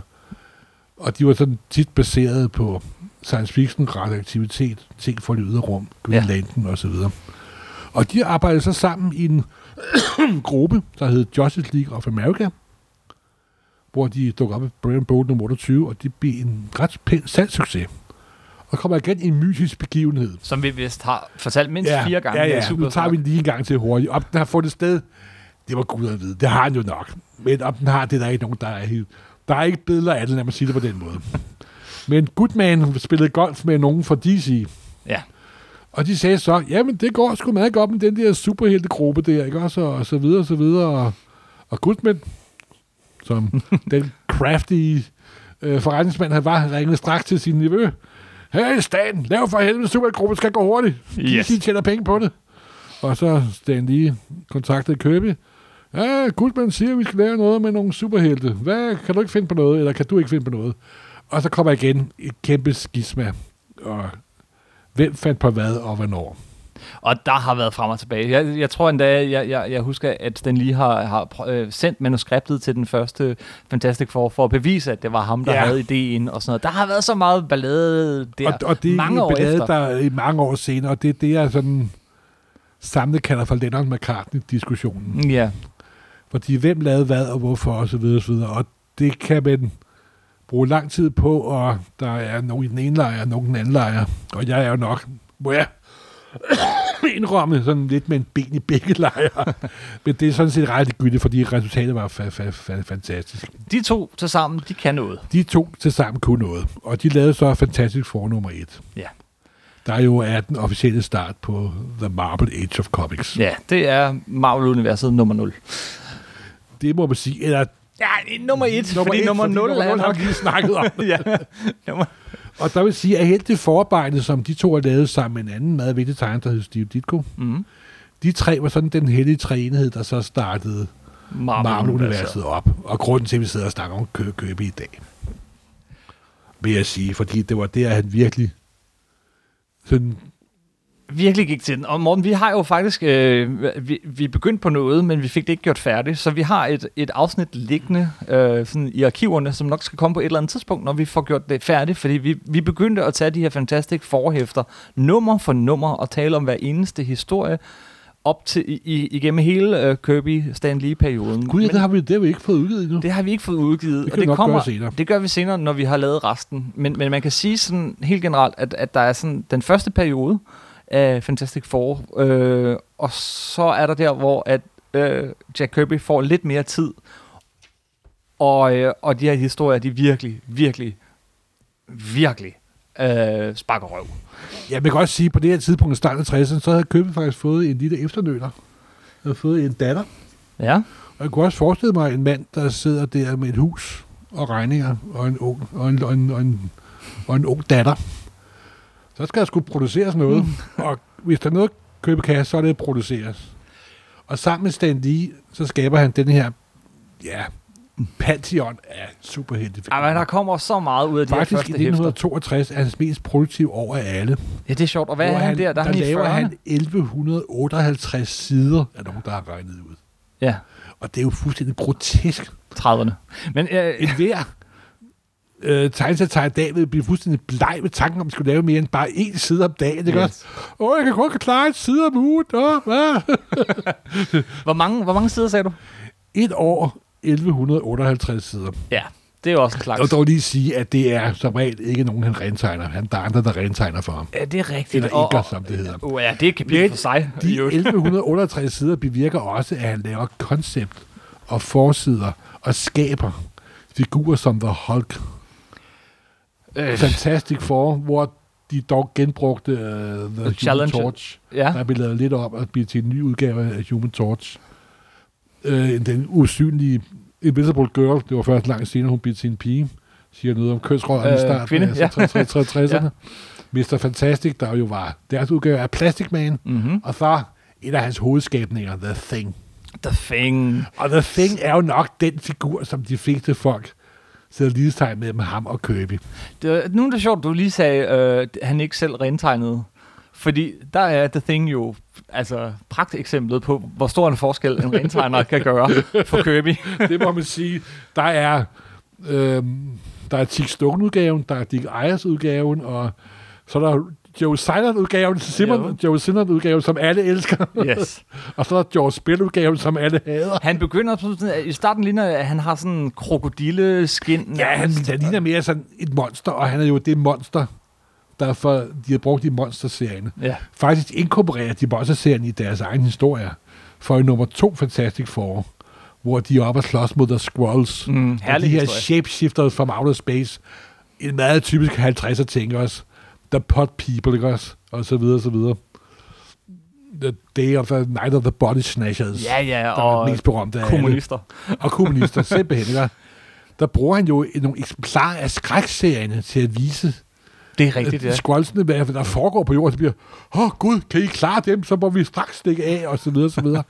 og så ender det med, at de, der er fire, der ikke kan nå at gøre. Hvad, hvad gør Red Richard? Han hypnotiserer dem, så han laver sig selv om til kør. ja. En historie, som, Som mange der år vil genskab i, mar- genklang i Marvel-værelset i mange år. Med sin ganske vidunderlige historie. Hvad sker der, når man drikker skoldmælk? Ja. Nå. Øh, men det var... Det er som sagt, øh, Stan Lee og Kirby begyndte jo at producere Ja. Fantastic Four. Så prøvede de med The Hulk. Der kom seks numre af. Ja. Der jo er Dr. En- Jekyll og Mr. Hyde. Og, og igen et monster, der er helt. et monster, en golem. Øh, en, Ja, også det. Og igen øh, med hans øh, jødiske baggrund og så Mhm. videre. Og så kom der jo en, måske en anden ting, der giver endnu mere genklang af deres jødiske baggrund. På en meget interessant måde, synes jeg. De lavede The X-Men. Ja, Dem, der lever skjult. jeg fortæller lige, hvad, hvad mener du med på deres jødiske baggrund? Ja, fordi jødiske baggrund er jo, at de hed jo sig Jack Kirby og Stan Lee. Selvom det, var, det hed- det var ikke deres rigtige navn, vel? Nej. Det vil sige, at de på en eller anden måde lever skjult i et samfund, som der ikke 100% accepterer dem, kan man sige. Vi har Stanley Lieber og, og Jack Kurtzberg. Øh, og Jakob Kursberg, Kurtzberg. Kursberg, Ja. hvis det udtales på den måde. Om de har haft det i hovedet, da de lavede X-Men, det ved jeg ikke. Det går jeg ud fra, at de har. Eller også har det bare været sådan hele zeitgeisten. Fordi min anden udlægning af X-Men er jo også, at hvad der senere viste sig, da den blev overtaget af andre kræfter, at det er jo et ultimativt pubertetsserie. Ja. Hvad sker der, når du går i puberteten? Ja. Så forandrer du dig, og alle hader dig. Pludselig er du ikke den søde lille baby, som alle dækkede. Nu er du den mærkelige dreng eller pige, der opfører sig mærkeligt, og stemmen går i overgang, osv. osv. Og det er også det, jeg tror er X-Mans meget, meget grundlæggende kvalitet. Det er, at det handler om helte, mennesker med andre egenskaber, der alligevel på trods af, at de bliver forfulgt, og de bliver udstødt, kæmper for at bevare det samfund, der faktisk ikke holder af dem, simpelthen. Ikke? De laver sådan en helt håndfuld serie, som helt meget tydeligt trækker på noget af det tidlige, men alligevel er enormt øh, gensk- Ja, øh, men så trækker de også på andre ting i tiden. De trækker også på antikommunismen med at lave en helt som The Iron Man. Ja, For eksempel, ikke også? Hvor Tony Stark er meget typisk lavet efter Howard Hughes. ja han ligner endda. Han ligner der Howard Hughes. Øh, den playboy, rig, rigmanden, der, der bliver udsat for en traumatisk begivenhed, og bruger sin egen opfindelse, den her supertransistor, Mm-hmm. som der bygger sig sin jernrustning, og så bliver til The Iron Man. Og i starten kæmper mod kom- kommunister. I ekstrem grad, simpelthen. Og så øh, skaber han øh, en af de bedste af de her tidlige serier, rent grafisk, nemlig Thor i Tales to... Ja, så kommer den anden store aspekt af Kirby ind jo. Det er hans mytos og hans myter. Hans guder Hans guder, simpelthen. og ikke? gude verdener. Og, Og han har jo før, for eksempel den første serie, nogensinde lavet for Time, det helt tilbage før, der var jo Merkur, der også er en gud. Ja, Og senere har Thor, der dukket også op som Thor i uh, The Manhunter, for eksempel. det er rigtigt. Men, Men det var Men- mere sådan den, øh, den mytologiske Thor. Men så Stan Lee og ham, og den er så arketypisk Kirby, fordi der er immer væk langt fra Marvels Thor til, til, til den Thor, vi kender her. bestemt, Øh. og, og at de gør jo Thor til en science fiction-serie. Ikke? Fuldstændig. Og De Den- bor ikke i og- træhytter. Nej, de bor bestemt ikke i træet. De bor på det her øh, teknologiske paradis, Ja. og så videre, så videre. Det, det, da serien starter oprindeligt øh, i Journey to Mystery nummer 383, så er det bare John, John, John, John, John. Don Blake, der tager til Norge mm-hmm. og Mm-hmm. møder de her stenmænd fra Saturn, og finder en kæp i en hytte, eller en, i en, som man slår, og den, der bevæger den, der hammer, er værdig til at være to, og så videre, og så videre. Og ganske langsomt bygger Stan Lee og øh, Jack Kirby Stan Lee på, Logo dukker op i næste nummer, mm. der Mm-hmm. dukker Odin op, og pludselig vælter det frem med Asgard. Alt muligt. Og, og så nogle af alle de her helte, du nævner nu, øh, jamen, øh, de må vi bliver så samlet. sammen i en gruppe. Det må man hellere smække sammen. supergruppe. Hvad skal vi kalde den? Hvad med The Avengers? Øh, The Avengers, som han jo berømt lavede, fordi at Bill Edward ikke kunne blive færdig med Daredevil nummer 1, så vidt jeg ved. Det, det, det, det, den har jeg også hørt, ja. Ja, ja det, om det så passer, det må Gud at vide. Øh, så de smækker lige nogle af de her skabninger sammen. Så i en må han lave og lige et hurtigt nummer med... Uh, skaber lige to ekstra nye helte til den. Nej, de var Øh, da også blevet skabt før med Det var det, undskyld. The Watch The, og, the, og, the også, Wasp. også Ant-Man. Ja. Også skabt af Jack Kirby selvfølgelig. Når man siger, hvem der skabte helte i 60'erne, så er det meget bedre at sige dem, som Kirby ikke skabte. ja. Og så kommer en lille Søndergaard sidespring her. Er det Spider-Man? Det er Spider-Man. Det er Spider-Man-myten. Øh, Spider-Man-kontroversen, som jeg vil vælge at kalde den. copyright, Marvel Morten. Ja, ja, ja der, Må vi høre den igen? ja. Min legende er, at der er jo stor kontrovers om, hvem der har skabt Spider-Man, og det er selvfølgelig øh, Steve Ditko og Stan Lee. Ja. Og hvem der oprindeligt lavede hvad, det er også et kæmpe skænderi. ja og, i, og der kører til den dag i dag, altså. Ja, simpelthen. Og der er, og der er selvfølgelig diverse ting på, øh, på YouTube og så videre, så videre. Men min tese er jo, at der går jo visse rygter, og Stan Lee har også sagt, at Kirby lavede et forarbejde til, til Spider-Man, Ja. som Stan Lee synes så, så for, det var godt nok super flot, men det skulle ikke være den her gud. Det skulle handle om teenager, der blev superhelt. Så han satte Ditko til det i stedet for. Som var bedre til at tegne det. Men sådan- Ditko selvfølgelig benægter kraftigt. Ja. Problemet er, når du diskuterer ting, der skete i 60'erne, at Kirby er død. Ditko snakker ikke med nogen overhovedet. Og, Og- og Stan Lee kan ikke huske en skid. Ja. Simpelthen. Og det er de, som de tre aber, der sidder der. Den ene kan ikke se, den ene kan ikke høre, den ene kan ikke tale. Jeg tror, jeg læste på Wikipedia, bare for, øh, øh, at, at øh, Kirby han tegnede hele første nummer af Spider-Man, øh, og så øh, tegnede dit det om. Det passer i hvert fald ikke. Ja, se, det er jo der, jeg, det, Det- jeg, jeg tror, at fordi hvis du tager Amazing Fantasy nummer 15, det er igen Søndergaard hy- hypotese, det her. Hvis du tager Amazing Fantasy 15, så er det altså Kirby layout. Ja, det, er- det, det er De rigtigt. 11 Den, den har... der. Øh, Og hvis du sammenligner det med Kapitelinddelinger. de ting, han lavede øh, parallelt med, for eksempel Fantastic Four, der også er delt op i kapitler, for mig at se, og det synes, det er meget åbenlyst, så er det Stan, så er det Steve Ditko, der har delvis har tegnet over Kirby layout. det får vi Og- nok ikke afgjort her, Nej, men, men, men det vigtige, nu det er Kirby's 100 år, det er jo bare, at han er inde over Ja. rigtig Det meget. er ikke, ikke fordi, jeg vil gøre ham til skaber Han af også- Spider-Man. men han det bliver- vil jeg bestemt ikke tage for Steve Ditko. Nej, nej, men Og i han, mine øjne er Steve Ditko en næsten lige så stor skaber. som- Absolut, som, men han, som er Ditko. også, han bliver også brugt der, hvor vi ikke ser ham. For eksempel til, øh, på Daredevil, hvor da John Romita Jr. skal overtage serien, der er han inde for at vise ham, hvordan man laver det hele lidt mere bombastisk. Altså, han, han laver layouts, han, han laver Han- skitser, han altså, laver... han er jo den, der laver husstilen, kan man sige. Ikke? Yes. Og, og der går også rygter i historier, om hver gang der bliver ansat en ny tegner, så sagde Stan lige kun en ting. Se, hvad Købe gør, og gør det lige så godt.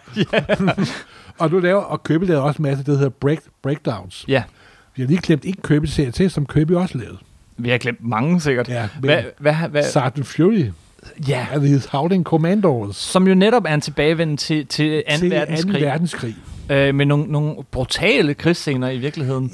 Ja, ikke Og- brutalt, men, men også en lidt ironisk distance til krigen. Også det. faktisk. Hvor de også turde gøre lidt krig med 2. verdenskrig, og det var ikke så patriotisk. Og hvor der også kom en sort figur ind. Gabriel med hornet simpelthen, ikke også? Ja.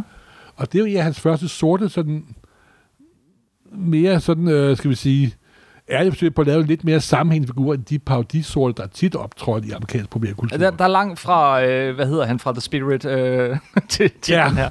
Eller for den øh, nannyen i Gone with the Wind. Nå, men det er rigtigt, der er Som også der var noget af den det her. første sorte skuespiller, der for vandt en Oscar. Ja, det, det, ja. Nå, det var igen et sidespring. Beklager alle de her side. Nej, nej, men det, det er faktisk meget fint at have med, og, og, og hænger også sådan sammen med det lidt senere Fantastic Four, nemlig at, at han, han er med til at bringe, øh, til, til at bryde med det her, det alt sammen er hvide, rige mænd, der er helte. Der er øh, The Invisible og, Girl og det, der godt meget nok. Der er, hele den her øh, fremvækst af helte, som Stan Lee og Jack Købe og Steve Ditko lavede, det er, at Amerika var ved at forandre sig, også rent socialt og kulturelt nemlig. og, og, og, og Kirby og lige de rammer lige direkte ind i De tidsånden. rammer lige præcis ned i tidsånden. Det er der nogle steder karakteret som The Greening of America, hvor, hvor, hvor USA åbner sig op, hvor 60'erne starter, hvor ungdomsoprøret starter. Det er selvfølgelig nok noget, der meget er koncentreret omkring byerne. Men nu boede de jo i byernes by, New York. Yes. Der er på lige stigt i mine øjne, og i mange andre øjne, er jo verdens hoved, hovedstad simpelthen ikke også. Men de bliver øh, lynhurtigt, øh, og det er jo så også der, hvor øh, Kirby får lidt bedre tid til at tegne tingene. Øh, men men øh, altså, det er ikke rigtigt. Jeg har lige siddet og læst øh, gode gamle danske Dan Tyrell, som hylder Silver Surfer, og, Ja, det simpelthen. er jo herligt. Nå, men det var, altså, de blev synonyme, det kom ud på universiteterne, Mm. og øh, de fik også feedback fra læserne. Mm, ja, men nu siger du, de kom ud på universiteterne, Stan Lee, og de fik... det er jo her, hvor, det, øh, det, var, sådan- det var her kommer hvor. Stan Lee virkelig træder i karakter. Ja, og, og, og, og, og, øh, og øh, Kirby begynder igen at blive sådan lidt bitter, fordi at... at Jeg tror, ikke, jeg, det tror jeg, bliver meget bitter. fordi at, at, at det blev ligesom udlagt som om, det var Stan Lee, der havde skabt det hele, og... Øh, Stan, Stan Lee er jo, hvis den mand kan én ting, så er der også spillet Stan Lee. ja. Jeg ved ikke, hvordan manden er privat, da han, jeg har engang spist middag med ham og konen, og der var han faktisk meget stille og roligt neddæmpet. Det var grund, der førte det meste af ordet, faktisk. Men når han er på som stand så er han stand så er han Spriksmasteren, så er han The Ringmaster, så er han manden med den høje hat, der råber ud og... Men det virker også som om, at han, han har jo netop været ja, han er fabriksarbejderne i det her i mange, mange år. Og sådan noget. Han har, Ja, og han er jo har været den virket- fabriksarbejder, der er, der er en familie med, med ejer der. Det er ikke altid nogen god, god situation. Men han er også virket som om, han gerne ville videre ud af det. Han tog ret tidligt til Hollywood. Han altså, tog ud på en af de myter, der også er omkring Marvel-universets start, Mm. det er jo, at øh, Jonna, øh, Stan Lees kone, gift med mange år, der er desværre døde her i år. De var gift i mange, mange, mange år. Ja. Og det var utroligt, tror jeg, efter alt det vide, meget vellykket og meget øh, lykkeligt ægteskab. Hun sagde til Stan lige der i starten af 60'erne, der var ved at blive meget frustreret over, at tegneserier bare var, gik dårligt og og så videre. Jamen så, du har altid godt vil skrive den store amerikanske roman, så prøv dog at bruge nogle af din kreativitet på figurerne i stedet. Ja, lav en tegneserie, du holder af, og hvis... Og, Men om og det så passer eller ej, det ved jeg altså ikke. Ja, fordi hvis fordi der er noget, Stan Lee, der er god til, så husker han sine myter som efterretningssending og pludselig bliver til sandhed. Altså. Ja. Men altså, det er mange af Stan Lees sådan senere anekdoter. Det kan betyde mærkeligt, at nogle han har fortalt igen og igen og igen Mm. så mange gange, så er det blevet virkelighed, simpelthen. ikke? Men øh, Jack Kirby får, vender også tilbage til øh, Captain America. Ja, det er jo øh, den, som der også dukker op igen i Avengers nummer 4. De havde så en lille træningsrunde med, at Human Torch mødte en mand, der forklædt som Captain America, det viser senere at være akrobaten. En Ja. ond, akrobatisk skurk. Men så stod der lige en lille notist. Vi bare lige prøve, og nu vender Captain America tilbage fandt- i Avengers nummer 4. Og oh, så ja. vender han tilbage, han lavede frosne en is. Det var Submariner, der var hans gamle kampfælde for 2. verdenskrig. Der kom fandt en stamme, der tilbød, der tilbød det her idol frosset ind i isklump, som smed ud i havet og tør op, og Avengers finder Steve Rogers, Captain America. Og så, øh, ja, det var der jo gået. Det han lavede ham sidste gang i 1940. Ja, der, Og så her, øh, næsten 25 år senere, begynder han at tegne, tegne ham igen. Mm-hmm. Og det er en glansperiode for mig. Altså, det er jo fantastisk, hvordan han sådan både vender tilbage til 2. verdenskrigshistorie, men også nu er det pludselig Captain America Steve Rogers, der er en mand, Mand ud af sin tid. mand ud af sin tid. Han er en fremmed mand. Han er man without a world, simpelthen. Ikke også? Og genopdager 60'erne. Og en mand, der fra 40'erne, der pludselig bliver konfronteret med 60'erne. Ja. Og det giver jo herlige øh, muligheder for sociale kommentarer og så videre, så videre. Og han hiver Red Skull tilbage, og vi får øh, alle mulige fantastiske Altså, altså, opfindelser, igen, som har hængt ved. Kirby og på det her tidspunkt er jo en sprudlende kreativ kraft. Det er helt utroligt. Det, det, som jeg har fundet ud af, så vidt jeg kan se, det er, at omkring Kirby, øh, Fantastic Four nummer 44, hvor Joe Simon, Joe Sinnott overtager som enker, så sætter de også hans øh, betaling per side op. Ja. Og det vil sige, det enorme produktionspres, som Kirby har været under i 62-63, det, det begynder at så ligge lidt. Og så kommer der en opblomstring af Jack Kirby, hvor hvor Stan Lee nærmest mere en sådan en slags lidt styrende redaktør, Mm-hmm. hvor han fra 44, nummer, Fantastic Four nummer 44 til 93, det har jeg snakket om mange gange før, det det. Aha, og vi laver et afsnit om det. Ja, ja. Der kommer det, jeg kalder Marvel-universets kreative ground zero. For 44, der starter med at lægge ud med at præsentere In Inhumans, Black Bolt, Crystal, Lockjack, teleporterende hund. Der så afslutter et nummer, der hedder nummer 48, hvor han sådan lige noget, ja. henkastet laver en lille figur, der hedder Silver Surfer, ender med Galactus selvfølgelig. Nummer 51, den negative zone. 52, en lidt kendt figur, der for øvrigt også er mit første øh, nummer af Superhelte Jack Kirby. Det første nummer er fantastisk for på dansk, hvor de præsenterer verden for den første sorte superhelt, der er Black Panther. Og det er også en af øh, Stan- øh, Jack Kirby Stanleys rigtig store ska- skabninger. Mm-hmm. Og der er jo altid... Mm, var de påvirket af, at Black Panther-bevægelsen var startet? De har, det var fremme i medierne på det tidspunkt, så navnet og, og det er igen det der, hvad kommer først, hønen eller ikke? Og jeg ved ikke, hvor meget de har været, men de var jo forholdsvis progressive mennesker, der havde fingeren på pulsen. Så jeg går ud fra, at navnet er taget fra Black Panther-bevægelsen, men, jeg, men der er ikke noget belæg for det, og jeg ved det ikke. Men altså, du siger, øh, altså nu sker der virkelig noget. Nu, nu får tegningerne lidt mere øh, energi. Vi, altså alt sprudler med Kirby Crackle og... Øh, Crackle efter det skal vi lige have forklaret. Kirby Crackle er jo der, hvor Kirby sådan, viser energiudladning, kosmisk energi, selve kosmoset.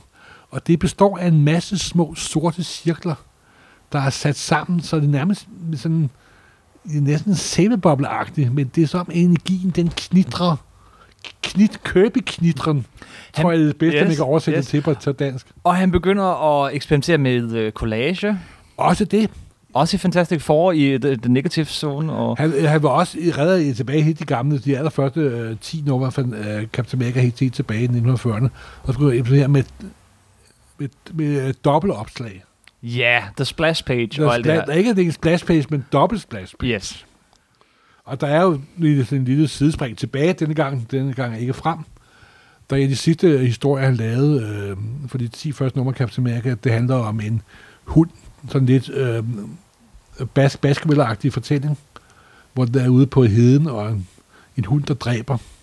Der er jo senere i, øh, der var et kæmpe madberømt dobbeltopslag, hvor hunden fanger og æder en mand. Senere, da den madberømte tegner Jim Steranko lavede et nummer af S.H.I.E.L.D., der hed Dark Moon Rise Hellhound Kill, så var det moderne udgave af den sekvens, der var i Captain America nummer 9, så vidt jeg husker. Mhm. Mm-hmm. Igen et sidespring. Beklager. Det Er Kirby, er, er Kirby ham, der er først til at lave øh, dobbeltopslaget? Ja, det man skal jo aldrig sige sådan noget. Der kommer altid en faren og s- gør mig opmærksom på noget. Men han er en af de allerførste. Men Kirby er på mange måder, hvis jeg skal være rigtig sådan, det her også i den periode viser han virkelig som, at han er superheltens fader nærmest. Men det også- altså, og, og, og den Ja, det er ham, der amerikanske... er... Han, han er en, altså her i 60'erne, der er den utrolig kreativitet og produktivitet og kraft, der er i hans grafik, det gør jo, at i mine øjne, så er han selve gudfaderen til alt super. Men han er også den amerikanske tegneseriekunst øh, fader. Altså det, der, hvor han... Altså, I, hvor hvert, er i hvert fald inden for... den europæiske for, I hvert fald inden for tegneseriehæfter. la- langt hen ad vejen, det europæiske tegneseriealbum, er jo stadig øh, på godt og ondt bundet af, af de her faste paneler og størrelser og et fast grid. Langt hen ad vejen, hvor Kirby helt tilbage fra de første Captain America er bryder men der, alt det der vil jeg nu sige, at det, der også kendetegner ham i 60'erne, det er, at han bliver meget mere stram i det. Ja, det gør han faktisk. Fordi øh, det, der irriterer mig lidt ved de tidlige købe, er jo, at arme og ben går ud over Ja, alt er lavet af gummi, ikke? Selv Ja, ja. panelerne. Men her, især i hans virkelig gode periode, Fantastic Four, der kører han med en meget stram billedopdeling. Mm. Øh, to, øh, et, to, øh, et langt panel, to små paneler, et langt panel, s- eller seks øh, paneler på en side osv. Han er meget, meget stram og utrolig øh, ekspressiv. Det er helt utroligt, altså. Og jeg har jo snakket om det her 10.000 gange før. Jeg får nærmest tårer i øjnene. Yes, yes, yes. Og så kombinerer han det her fantastiske det med collager og alting. Med, og sådan noget, med, en, med, med, af idéer. en væld af idéer, og, men også en, en grad af realisme. Altså sidder, så har du et billede af, af en af de her helte, der sidder ved et skrivebord, men så ligger der gamle blokke og ting og sager, ja, og, og åbne kommodeskuffer. Med, at Red Richard kommer ubarberet ud fra Ja, kontoret og For her, sidder og spiser en sandwich og får serveret kaffe. Og, og det er skønt. og det er også helt fantastisk, faktisk. Han kan både i det ene billede kan han have det uendelige ligner det uendelige store. Både kosmosen og byen i samme serie. Mm-hmm. Og det er jo det meget, meget tit Marvel superhelte handler om, og alle superhistorier handler om. Det handler virkelig om to store enheder. Det kosmiske og storbyen simpelthen. Mm-hmm. Det er de to meget store, dominerende størrelser. Og så når Kirby jo sit, i mine, følge mine øjne sit højdepunkt der, under Fantastic Four-perioden. Det ved jeg ikke, om jeg er enig med dig i. Jeg tror, det kommer senere. Men, Ja, men, det er, det, det, det er sådan mit egen personlige ja, hø- højdepunkt. yes, men det er jo også... Men så begynder der jo at, med at Kirby kan også se, hvor populær det er, og han synes, den lige er lige dårligt fremme i skoene. Og så bliver han mere og mere træt. Ja, det sidste... og, mere, øh, og så kan man godt mærke, hvis man ser hans sidste par år for Marvel, at det er som, at han holder, han holder tilbage. Som om Der- han der gemmer de gode idéer op. Han gemmer idéerne. Fordi så laver han jo der med øh, Black Panther. Så kommer øh, Cray, og Skull. resten øh, him, Ja, ja, ja. der slå senere er blevet til, til Warlock. Ja. Og så øh, er der ikke rigtig flere købedéer på lager, fordi han holder dem igen. Han holder det for sig selv. Ja, de sidste... Fordi jeg gider ikke forære dem til Marvel. Altså, Kirby, øh, hvad, slut, hvor Fantastic Four når, øh, som jo er hovedserien på det her tidspunkt, øh, et, et højdepunkt, og så var den lidt ud og bliver lidt mere øh, Ja, altså for mig at se, så er de sidste sådan rigtig kreative ting, det er i starten af 90'erne. Og hvornår slutter de? Øh, De stod i nummer 102. Det Ja, og i jo mange, mange, mange år stod de her 102 numre, som, som, som ikke en rekord, men, men øh, sådan noget helt særligt, at et kreativt hold var på en serie i Ja. 102 numre Det er dog senere blevet slået. nogle mange gange. Men øh, det er stadigvæk en guldstandard. Jeg vil sige, at de sidste 10 numre, de lavede sammen, de var ikke særlig inspirerede. Nej, For, nej, for at sige nej. det pænt. Og det bevirker så også, at Kirby får et tilbud for DC. Det skal lige sige, inden da, der begynder han jo at snige sig ind. Han begynder øh, på Inhumans, du nævner. Så står der lige pludselig plot Jack Kirby. Og, og Ja. altså, der, der begynder lidt, og han bliver øh, modgået Og så lidt. sker der også det, at øh, Stan Lee hugger, overtager Ja, øh, Silver Surfer. Ikke? ja. Og det gør den til sin egen sammen med, med Jump på schema. Hvilket Kirby efter sin ikke var glad for. Nej, fordi øh, og, og der kan man jo sige, at Stan Lee måske han gør virkelig figuren til sin egen. Ikke? Mm-hmm. De første numre af Silver Surfer, der er han sådan en ret muskuløs type, men hurtigt begynder Jump på schema at lave sådan en mere spinkle type. Men det er der dog hverken været bedre end det sidste nummer af det første run af Silver Surfer. Det er jo ærgerligt af Jack Kirby. Ja. Og det er noget af det aller, aller sidste arbejde, han laver for Marvel. Hvor Silver Surfer går amok. Men øh, efter sine har han så i løbet af et års tid eller to haft forhandlinger igen, mens han var der. Og så øh, ja, hopper med, han med fra bord. DC, og så går han over til DC. Men, øh, og det skulle man jo tro, at nu kom den her kreative urkraft over til DC, og DC vil bare komme ham allerforrest. Og de havde da også Kirby is coming på, på, ja, på toppen af nogle af øh, bladene. Men altså, der tror jeg, at Crime Infantino er jo lidt en skurk her. Der er mange Og skurke. skal, ja, der er altid en skurk. Alle helte, to historier skal være en helt yes, skurk. yes. Og, og, ja, og det er igen det der med, at den ene siger, den anden siger, den tredje siger. Cameron Infantino Men Infantino var, var, var, var chefredaktør for DC på det tidspunkt. Ja. Og han sagde, kom over til DC, du får lov til at gøre, hvad, hvad, hvad, hvad du vil. Og så skabte Kirby sin egen pantheon, mm-hmm. The New Gods, The Fourth, The Fourth World. World. Med tre serier, New Gods, Forever People, Mr. Miracle og Jimmy Olsen. Ja. Og så siger du, Jimmy Olsen, jamen det sgu da ikke Kirby, der har skabt ham. Det er jo, er det ikke Supermans ven, ham, ham der med signaleuret og så videre, og Mhm. mm-hmm. Fregner? Jo, det er det også. Men det var der, hvor øh, Kirby første gang introducerede. Det var det første DC der kom. Før New Gods, Forever People og Mr. Miracle. Det var øh, Jimmy Olsen, hvor han introducerede, eller altså genintroducerede Newsboy, Legion og S.H.I.E.L.D. Ja. Og hans start på The Force World. Og lad os lige blive ved de der Og ting. der kommer også det store skisme ind, fordi det var ikke 100% Kirby. Han var også begyndt at skrive historierne. Ja. Men han fik ikke lov til at tegne det fuldt ud, Nej. Fordi Superman dukker op i de historier. Og der synes ledelsen hos DC, og DC er altid sådan de pæne slipsedrenge nu for, nu kører alle fordomme vælter op frem i mig her, kan du høre, ikke? Ja, ja. Men de synes, at hans Superman så alt for mærkelig ud. Så, Så øh, de tegnede dem om. ja. Og det var vist... Øh, Jeg ved ikke, om det har været Kurt Swan, eller hvem det er. Der, nej, det, det var vist... Men, øh, men, men de fik en anden, de, de stregede de- ansigt ud og tegnede det over, ja. Det var Al Plasto. Så nu fik de Jack Det var Kirby. Plasto, der tegnede Al hoveder. Ja.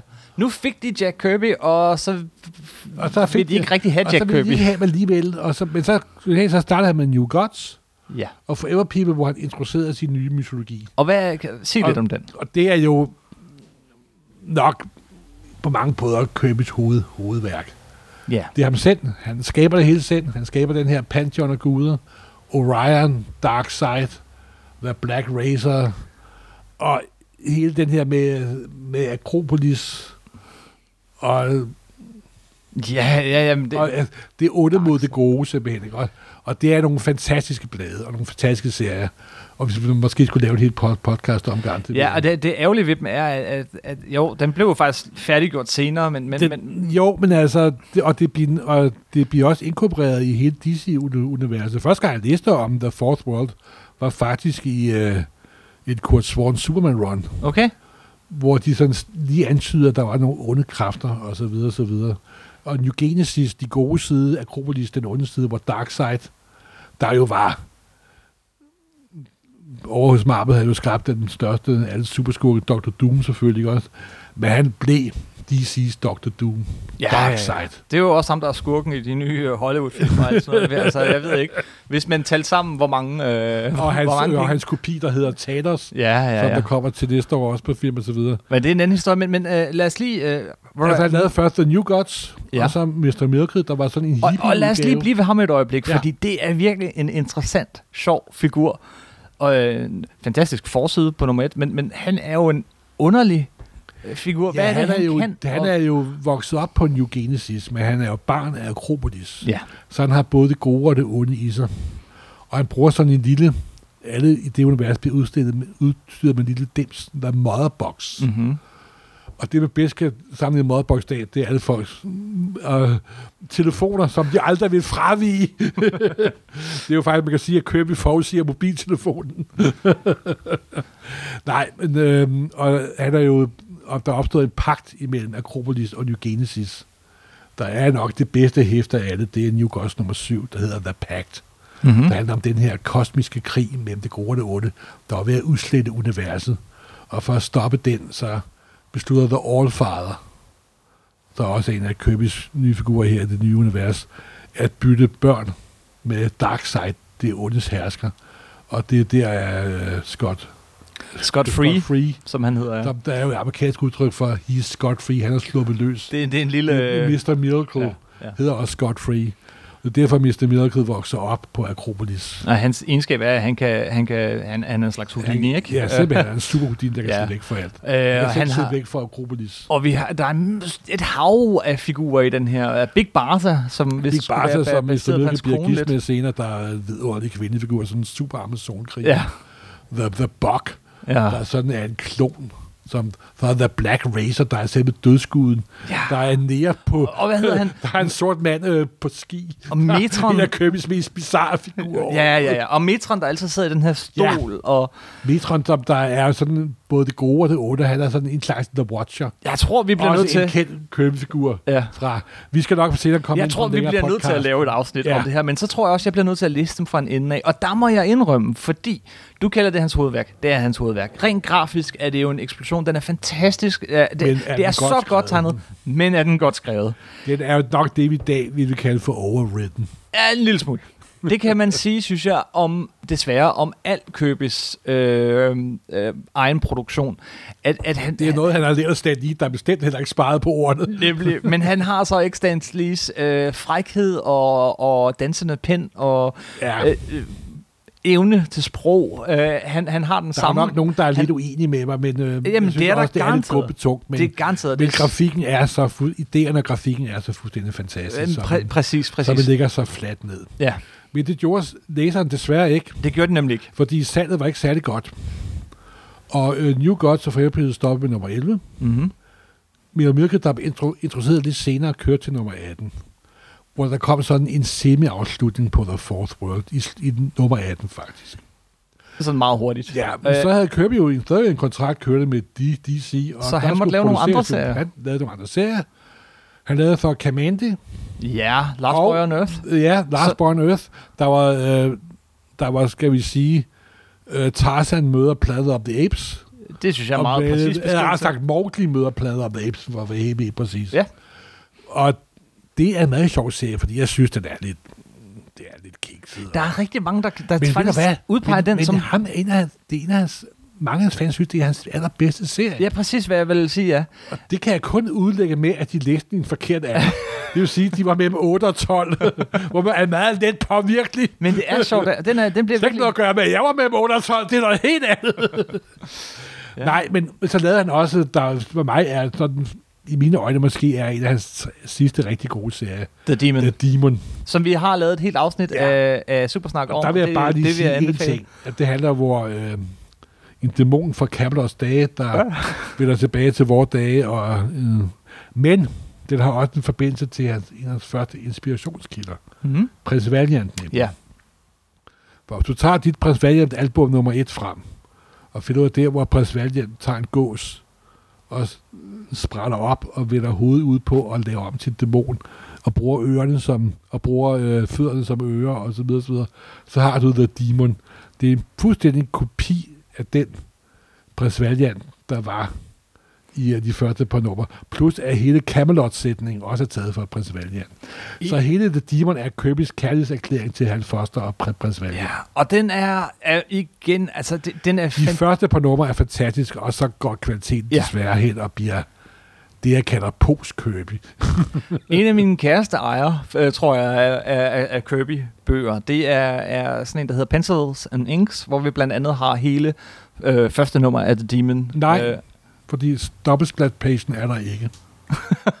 Hvad jeg var meget ked Det er af. rigtigt, fordi den findes ikke. Den Ja. er der, men kun rentegnet. Der er en meget fantastisk dobbelt af side 2 og 3 af Dibe nummer 1 er Øh, en af hans bedste. Kirby for fuld hammer blæs, hvor The Fall of Camelot simpelthen. Det er alt eksploderer om ørerne, ja. alt, der sker noget alle steder, og et eller andet sted i hjørnet kan du finde det bare Holger. at se på det simpelthen. Ja, det er rigtigt. Et eller andet sted i hjørnet kan du finde Holger. Ja. Det, den, er, den- er virkelig, virkelig vild. Men, men igen, ja, så, er den skrevet godt? Jeg ved det ikke. Nej, det er den måske ikke, men, men den er god. Den er Demon der, der kun må udtale sig i, øh, i serim og så videre Ja. og så videre. Og der dukker også The Wishboy. Det, er- det er jo, jo videre. herligt. Det er en herlig ting, men han, han taler i rim. Ja. Og Newsboy Legion Ja. dukker op igen Nej, nej, igen. nej, nej, ham der, hvad hedder han? Uh, Devil Boy, hvad hedder han nu? Uh, Witchboy. Når du snakker stadig Demon. Ja, ja, ja, ja, beklager. Nej, men altså, den var også, var det 13, var det 18 nummer, 13 nummer? Det, det kan jeg ikke huske. Den blev desværre også udsandet. De sidste års tid hos DC, Ja. det var præget af, at de så satte ham til at lave forskellige mærkelige ting. Han lavede, der noget, der hed First Issue Special. Der lavede han også noget Titan og nogle andre ting, og så videre, og så videre. Og så lavede han sin sidste, mine øjne, sidste rigtig, rigtig gode ting. Generelt eller hos DC? den Ah, hos? DC, der er Ja. ja. lidt forfatter, kom jo senere. Han lavede den der The Losers. Han tog en krigsserie, Det er rigtigt, ja. som øh, øh, DC havde kørt i mange år. De havde kørt Sarten Rock. Der var lavet Joe Cooper der under 2. verdenskrig. Men så var det den serie, der hed The Losers. Som, Så man tog over og gjorde om til en vidunderlig parodiserie på 2. verdenskrigsserie. Og det er mange, i mine øjne, en helt, det er sådan lidt øh, gemt juvel mm-hmm. hvor der også trækker på sine egne erfaringer fra 2. verdenskrig, men samtidig også tager tyk pis på øh, alle krigsserier. Der er så en stor tysk, en gigantisk tysk kvinde, der hedder Big Bertha selvfølgelig, hvad skulle det hedde, opkaldt efter en berømte kanon fra 1. Ja. verdenskrig. Og der blander science fiction ting ind i, og alt muligt andet. Der er en af grupperne, en i The Losers, det er sådan en igen, motley crew af soldater, der prøver at komme gennem 2. verdenskrig, der læser science fiction plader og bygger deres egen. Det er højst besøgende. Okay, og, og, øh, ja, Men jeg, men jeg holder meget af dem, faktisk. Og, og også øh, typisk en af de der øh, serier, som Købe har været på en kort periode, som i for ikke så mange år siden er blevet øh, bragt tilbage. Øh, vi, Jo, alt, der købe rør på, det er jo noget, som folk finder interesse for. der, der er en rigtig god øh, DC eller Vertigo, det kan jeg ikke lige huske, serie, under titlen The Losers. Ja. Og vi sprang jo faktisk også meget lidt og elefant over en anden vigtig øh, Købe, øh, Joe Simon skabning, nemlig The Sandman, for lang tid øh, i begyndelsen øh, af deres øh, karriere ja, gud, der. ja, det har du sgu da fuldstændig. Ej, hvor pinligt. Jamen, vi behøver ikke gå så meget dybt med The Sandman, fordi så spændende er en karakter er han heller ikke. Men, men, men han, altså, når man hører Sandman, så tænker man jo Neil Gaiman. Men altså, der er så mange af de her øh, serier, han bare lige har rørt lidt, som, som, som er blevet nyfortolket, genfortolket og stadig hænger ved. Ting, som man ikke umiddelbart forbinder med Kirby, som faktisk er rigtig meget. Kirby, i hvert fald for dem, som er vendt tilbage til karakteren oprindeligt og genskabt dem.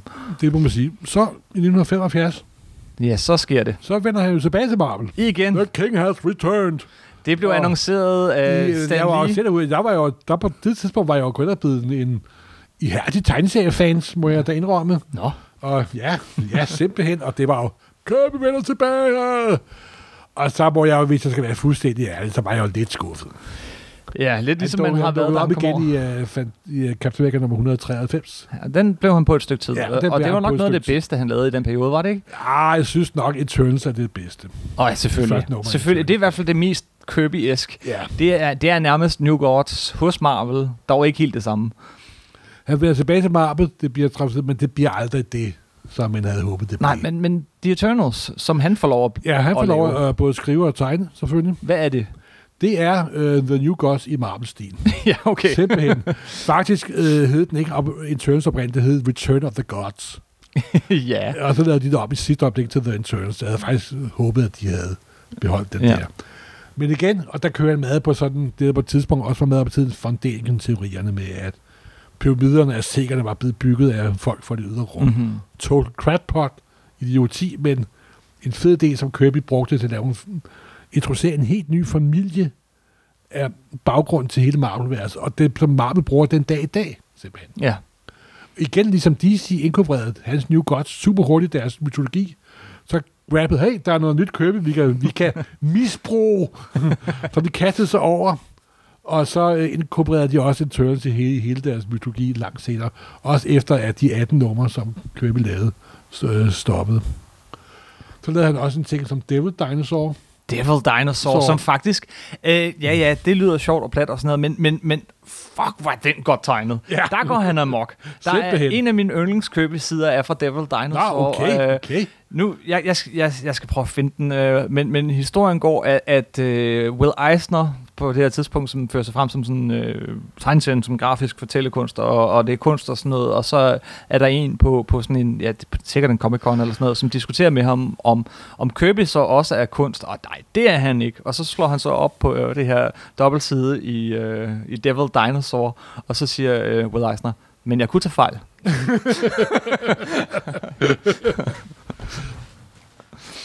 Det må jeg prøve at finde til det her podcast. Det gør jeg. og lægger ud på nummer 9.dk sammen med det her afsnit. Ja, så laver Kirby jo også en anden interessant ting. Du starter på Captain America, og så er det jo hverken værd bedre end efter 75, der kommer 76.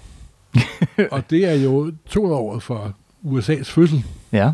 der er Bicentennial. Ja. Laver han en kæmpe Captain America tegneserie. Mm-hmm. Fuldstændig i det, der hedder treasure-format. Det vil sige to-tre gange større end normalt tegn- tegneserie. Hvor, han sådan, hvor, USA, hvor Captain America rejser gennem hele USA's historie. Og hvor, ja, den er faktisk ret flot tegnet også. Den tror jeg aldrig, jeg har læst. Nå, den, er, den er jo lidt... Ja, den er lidt... Men den er flot tegnet. Den er lidt bedaget. Men den er flot tegnet, og der er en, der er en meget interessant side, hvor Barry Smith inker Jack Kirby. Ja. Og på det tidspunkt var jo Barry Smith den meget flotte, jugendinspirerede Conan-tegner. Med Tynde bitte små, linjer. tynde streger, og det var kunst og så videre. Men vi ved jo godt, hvorfra han stammer. For vi har jo læst X-Men nummer 53, Ja. Hvor han også var hvor han tegner. tegner Kirby. Så ikke på særlig god Kirby, men er super Kirby-fan. Ja. Som han nærmest har prøvet at flygte fra senere i sin karriere, men det er noget, noget helt andet. Nej, og så laver Kirby også en anden, anden interessant ting. Han laver en novelization af Stanley Kubrick 2001, Det er rigtigt, som er umuligt at få fat i. fordi at den er jo kom, på grund af copyright, vil den aldrig blive optrykt. Og så laver han også en serie på 10 numre bagefter, der handler om monolitens eventyr nærmest. 1-10. Og jeg er jo stor Kirby-fan, men jeg er næsten lige så stor Stanley Kubrick-fan. Yes. Og der er én ting sikkert i denne verden. Hvis der er to mennesker, der er forskellige, så er det Kubrick og Kirby. Ja. Kirby er den umiddelbare, her kommer jeg, fedt, vi laver en masse og sprøjter det ud. Mens Kubrick er, nej, vi optager scenen for 27. gang, og der er vist en lysplet der, der er forkert. Vi må hellere lave hele filmen op og op igen. Vi og får- jeg er sikker på, at hvis Stanley Kubrick i hovedtaget har set den ud- tegneserieudgave af 2001, så han synes, det var det værste bras på den jord. Det er 100% sikker Men vi får igen nogle fantastiske købeskabninger Ja. her. Machine Man. Der kommer den sidste, hans sidste bidrag til Marvel-universet, kan man næsten sige. For i nummer 8 af 2001-serien, Mhm. mm. der dukker der X51 op, der senere skal navn til Machine Man, hvor han også laver en lille serie på 10 numre bagefter. Eller på 18 numre, senere bliver den overtaget af Steve, Steve Ditko. Som også er øh, virkelig god til den serie. Ja, ja, ja, ja. Det er slet ikke det. Det jo ikke på nogen måde at sige negativt om det. Der er også for en kort stund at vende tilbage til Marvel-universet. Aha. Det eneste, han ikke tegnede, det var Spider-Man. Ja. Det var, der var smerten Han, for han bliver stor. faktisk ved med at vende tilbage til Marvel-universet helt op igennem 80'erne. Ja, ja. Øh, men Med Kirby, speedball og så videre.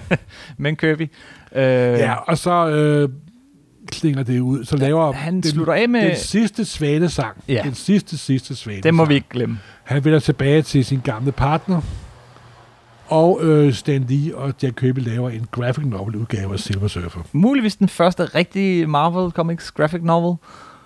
Sådan er den blevet øh, kendt. Ja, det kan man godt sige. Det, der er jo, den første sådan, officielle Marvel graphic novel var jo øh, Dead of Captain Marvel. Jo jo, men, men, men det er lidt den senere. her kom før, så vidt jeg husker. Ja, den her kom før. Og den kom i sådan et lille paperback-format, hvor de sådan set genfortæller øh, Silver Surfers origin og historie, uden at, men som han ikke er alene i hele Marvel. Altså, det er fantastisk for at med. Ja.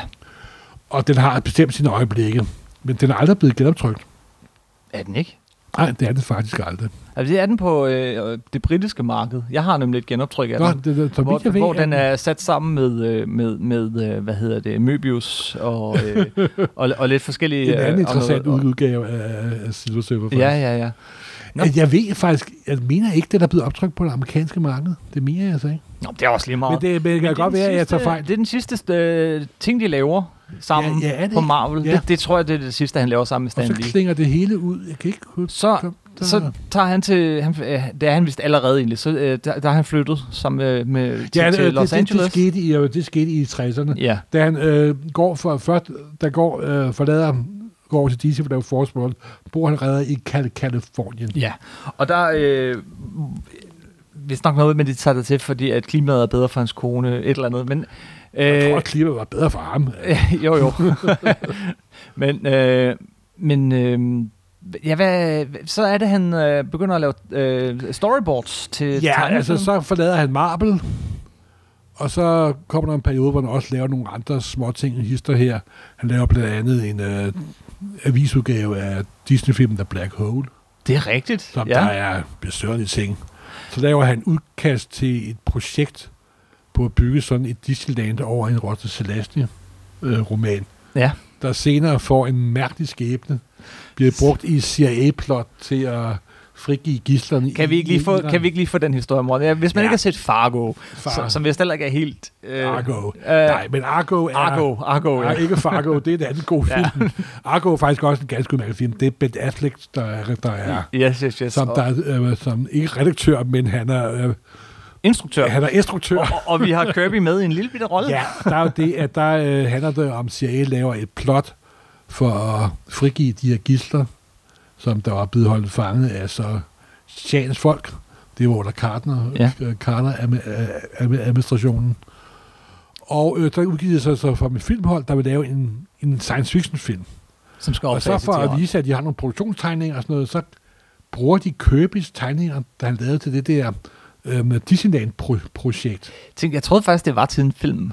Nej, det var det altså. Jeg mener, jeg mener er, at de to tegningerne, jeg mener ikke, Kirby har lavet til CIA. Det har de. Nej, det har han ikke. Det har han Men ikke. det sjove Men- er, at i filmen Ja, er der en skuespiller, der er castet, det kan man også se i med Chris sidste film, ja, det kan jeg godt huske. skuespiller, der er castet som Jack Kirby, og han har et par ord. Ja. Det vil sige, at Kirby har faktisk en rolle i Argo, hvor han bliver spillet af en anden skuespiller. Han har ført også med i et par numre af tv-serien Hulk, Øh, hvor han er med som en uh, politisketch artist. Det er rigtigt, ja, Ja. ja, ja. Og det er så vidt jeg ved de eneste to gange, at Kirby har optrådt på film, både som figur og som sig selv. Mm-hmm. Senere fik Stan Lee jo noget af en... Han, han gik ham i Karriere. billederne, skal sige. Han er jo med i nærmest samtlige Marvel-film overhovedet, og fortsætter også sammen mange år efter han er død, fordi de har optaget enormt mange scener ved hvor der ikke, ikke har brugt endnu. Men det er også et sidespring. Nej, men så vender Kirby tilbage til sin øh, første job som animation. Ja. Han laver koncept til animationsstudier. Og nu er han ikke, i hvert fald ikke in-betweener. Er, Han han, er, laver han, han, nu er han storyboards. sådan skaber af, af, af idéer til animationsfirmaer. Men han laver også Fantastic Four tegnefilm, øh, Ja. storyboards. Ja, og, blandt andet. Og øh, så laver han jo også sådan noget, sådan kommer han også sådan ind i sådan hele tegnseventen, fordi nu kommer der jo en kontrovers med, at han skal have sin kunst tilbage. Ja. Og det er også et meget stort kapitel i Købes historie. det er det. Han, han, Fordi Købe på det her tidspunkt er også præget af, at han ser folk tjener masser af penge på de figurer, han har skabt, og han har ikke, får ikke selv en krone for det. Og det var, tror jeg, han blev meget bitter af. Der går en historie om, at han var ude og køre med nogle af Mark Enver, øh, ja, som har skrevet en del bøger om ja, ham. som har skrevet det bøger om ham, også er en fantastisk tegn, tegneserieforfatter for øvrigt, har skabt Gru sammen med Argonis, Mm-hmm. øh, var Købes assistent på Mhm. det tidspunkt. Og han fortæller også en historie om, at de skulle i supermarkedet, og, ind i, og så ind i, ind i en legetøjsbutik. Og der ville Købe altså ikke med ind, fordi han kunne simpelthen ikke tåle at se sit design alle mulige mærkelige steder Nej. med folk, der tjener penge på det simpelthen. Så han har nok været en, en del bitter på det tidspunkt. Og Marvel Comics tilbageholdt hans originaltegninger, som han jo kunne sælge Ja. videre. Øh, som øh, op gennem 60'erne begyndte jo original tegnekunst at få betydning og værdi. ja. Det havde det jo ikke i 50'erne og 60'erne, der blev de blev smidt på lossepladsen simpelthen. Mm-hmm. Det er ligesom de også slettede Dr. Who-bånd. Folk regnede ikke med, at det havde nogen som helst blivende værdi. Der går en herlig skrøne om, at nogle tegneseriefans besøger DC i starten af 60'erne. Og så får de hver en Batman-plakat, men så var der sgu ikke en plakat til den sidste, så de gav ham 10 sider originale art i stedet for. Ikke?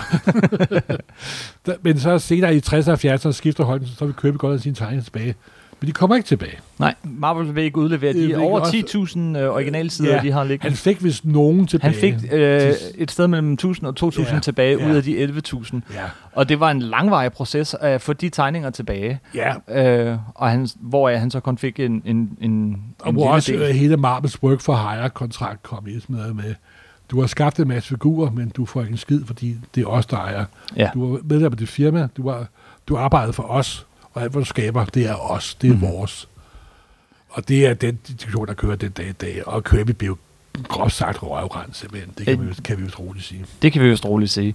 Øhm, og ja, hvad... Ja, Ja, så laver Kirby noget aller, aller sidst, før han øh, trækker sig tilbage i 87. Der er han faktisk for lidt afsluttet øh, The New Gods. nemlig. øh, øh, DC laver et optryk af New Gods i nogle øh, såkaldte øh, Baxter hæfter. Og i det sidste hæfte, der tegner han ekstra 20-30 sider til. Plus han også har lavet en graphic novel, der hedder The Hunger Dogs, Mm. hvor han også prøver at runde sit New Gods af. Så det er nærmest for en afslutning. Ja, og Lidt så for en slags, lidt og så en slags forsoning, forsoning imellem DC og, Mar, øh, DC og Jack Kirby. Ja. Og det er, så vidt jeg ved, noget af det andet. Så laver han også en figur selv, der hedder Silverstar. Han laver faktisk en del ja. Ja. øh, sådan små figurer, Ja, små som, figurer, og også Galaxy Raiders, og så videre, og så videre. som øh, er det Kurt Busiek, der senere tog den figur op, eller var det ikke Ja, nogen det andre? har de også prøvet at genudgive, og så videre. Ja. Og det er ikke topkøbet, det er bestemt ikke. Han laver også noget nummer af Destroyer Dog. Det er rigtigt. Um, så, øh, det, var, det var jo så for, for at hjælpe Steve Øh, Gerber, Steve Gerber. som også havde sine problemer med rettigheder og Ja, Marvel. det, og så øh, trækker han sig tilbage i 87, og så dør han i 93. 93. 93. 6. februar, så vidt Yes. jeg tror faktisk noget af det sidste, der kommer, er, er, er en af hans figurer, hvor han møder Savage Dragon, eller sådan noget, i 93. Ja, Øhm, inden da han også, øh, for dem så jeg lige gik gået i gang, de, de genudgiver her til næste år hans øh, udkast til Prisoner tv-serien. ja, som der også øh, aldrig har været udgivet før. Det bliver meget interessant. Men han dør også på en periode i tegnets historie, hvor hans stjerne er lavest. i- lavest. Hvor hans stil ikke er ind. Og det er jo sådan en lidt trist slutning i mine øjne, det må jeg sige. Det er det, fordi han, han, han, det, efter hans død, jamen så, så var han stor Så er han jo igen. bare vokset og vokset Ja. og vokset. Og især nu her i de her, hvor det førte medie for superheltegenre ikke er tegneserier, men, men filmstrimlen. Jamen, Der ser man jo Kirby, altså der, altså, der, var, der du er Kirby-kunst i de film. altså det er, Og du kan også se, nu kommer her til næste år, kommer øh, sådan endepunktet for de her 19 Marvel Universe film, der er lavet af Marvel Cinematic Universe studiet, mm, og blevet kæmpe succes, og er overtaget af Disney. Infinity War 1. Og uden Kirby, så eksisterer den film ikke, og du Nej. kan jo nærmest tage 90% af figurerne ind og sige, at de er designet af Kirby. Du har da også været en lidt forsoning på, på det punkt. ja, Fordi at Disney har jo givet Kirby-familien en... De har ikke indrømmet... De har ikke givet dem cop- copyrighten. nej, men der blev indgået De noget har, for, der er forlig, art. og de har givet dem det, der hedder et tocifret millionbeløb. Og det må vi så håbe er mere 99 end det er 10. det er nok en, de har nok fået en. Plus, en øh, 30. ja, ja, og navnet kommer på. Ja, og navnet kommer på, og han er blevet...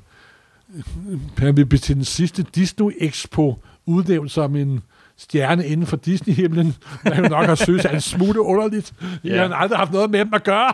Han var, vist, var han ikke også øh, en af de første, øh, øh, jeg tror der var tre eller sådan noget, der var det første til at blive øh, med den der Hall of Fame, den der... Øh, Øh, det, er- det er jeg ikke helt klar over, men, Og der- det, men nu er han blevet en del af, de, af Disney-maskinen, kan man sige. ja, ja. På efter godt og på død. ondt. På godt Ja. og på ondt. Og det er, ja, det er så afslutningen på Jack Kirby, der bare vil vokse og vokse og vokse. Ja, og der er også kommet nogle ting posthum. Der var for eksempel et, øh, for nogle, ikke så mange år siden et, et sidste Fantastic Four-nummer. Ja, øh, der kom der jo, det fordi nummer 108, øh, der kom der så en historie, der både var Jack Kirby og lidt John på schema. Det er så senere blevet udgivet alt, hvad de havde, havde der. Og man kan jo sige sådan generelt for nu at slutte af, at nogen siger, at Kirby skulle have sit ansigt hugget ind i Mon, Mos, Ros, Mon, øh, Rushmore, fordi han er jo en af de førende tegneserier. Nej, Kirby skal ikke hugges ind i Mons, Mons Boxmore. Fordi du hugger Kirby. Kirby er selve det grundurfjeld, hvorpå alt amerikansk superhelt bygger simpelthen. Hvem vil du, hvor vil du placere ham i sådan en pantheon af Ja, han, er min, kunstnere? han er min nummer et. Jeg plejer nogle gange med mine kunder, du ved godt, at det er meget fanagtigt at lave lister, og det skal man lade være med, fordi det Men vi gør det altid. Jamen, det er grundlæggende totalt tåbeligt. Men jeg har det, jeg kalder de fem store inden for tegneseriekunsten. Ja. Og der er Kirby med i den liste. Og de fire andre, det er Eisner, Bax, Frank Kang og Haché. Mm-hmm. Det er fem skaber af tegneseriekunst, der vil lyse til evig tid, simpelthen. Og Kirby er i mine øjne den største af dem alle.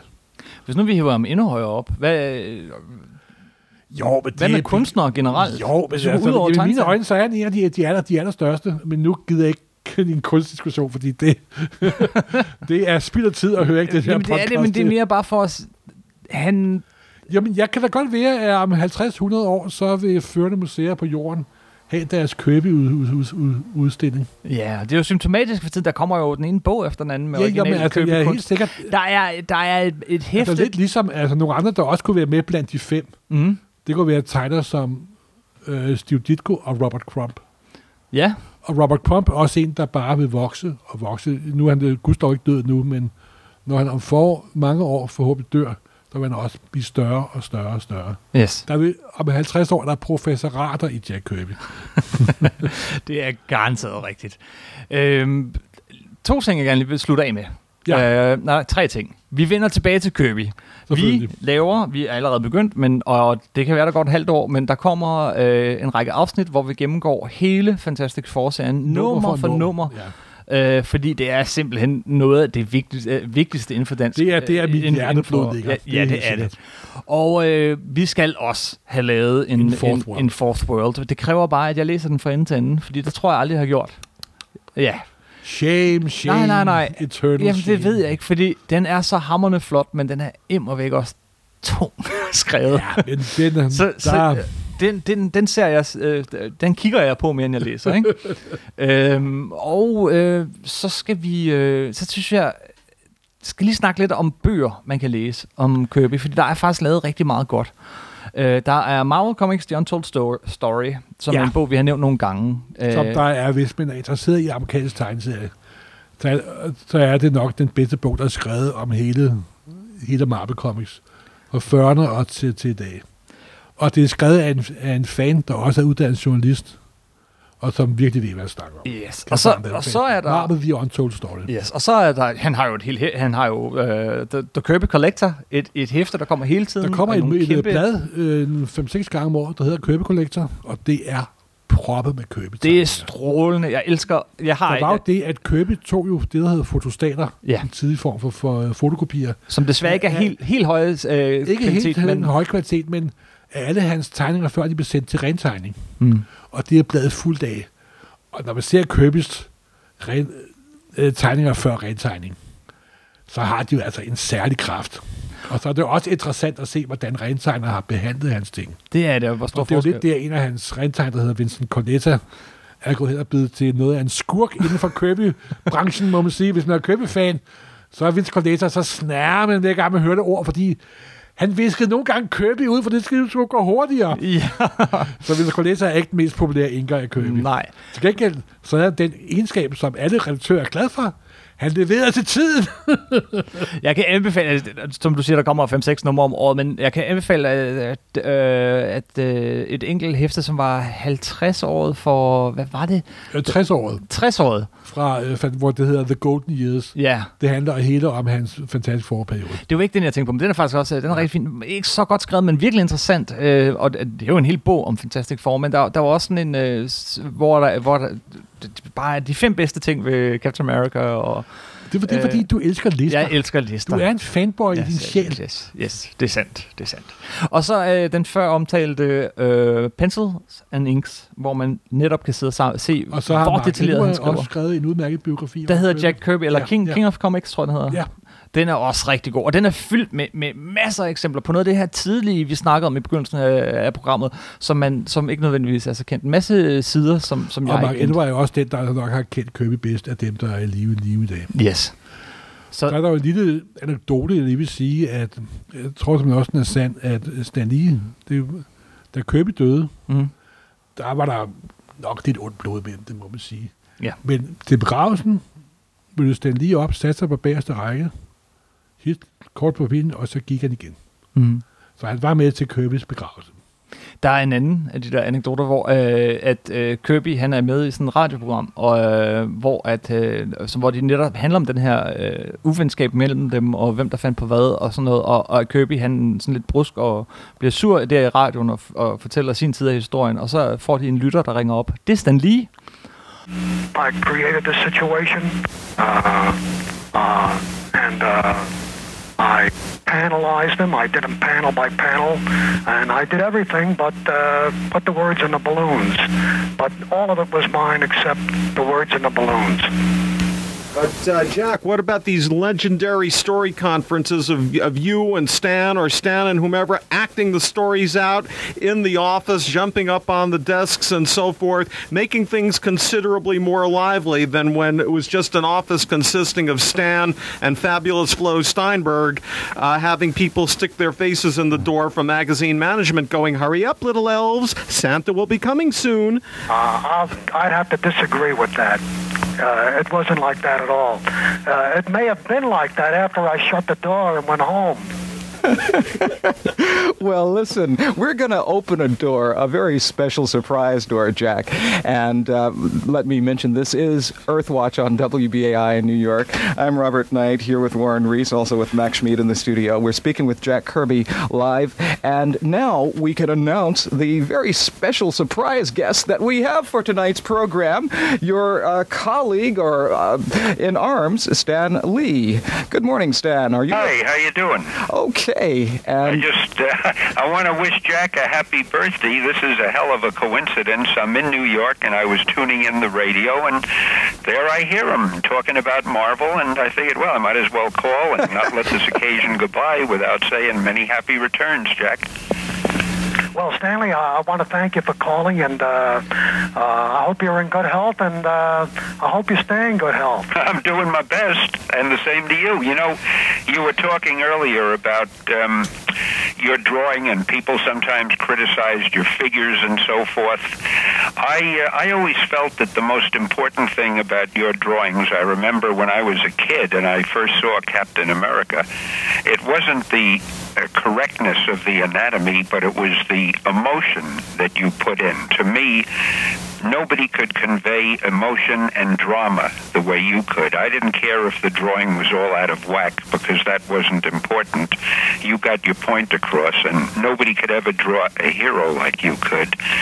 And I just want to say, without getting too saccharine, that one of the marks, I think, of a really true great artist is he has his own style.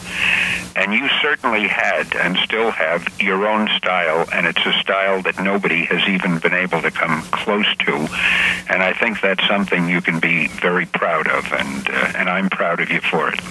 I have to thank you for uh, helping me to keep that style, Stanley, and uh, uh, helping me to uh, evolve all that. And uh, uh, I'm I'm certain that whatever we did together, we we got sales for Marvel. And I I think it was more than that, Jack. We certainly got the sales, but whatever we did together, and no matter who did what, and I guess that's something that'll be argued forever. But I think that the product that was produced was really even more than a sum of its parts. I think there was some slight magic that came into effect when we worked together, and um, I, I, am re- very happy that we've had that experience. Og, øh, og sådan lige, hey, min gamle ven!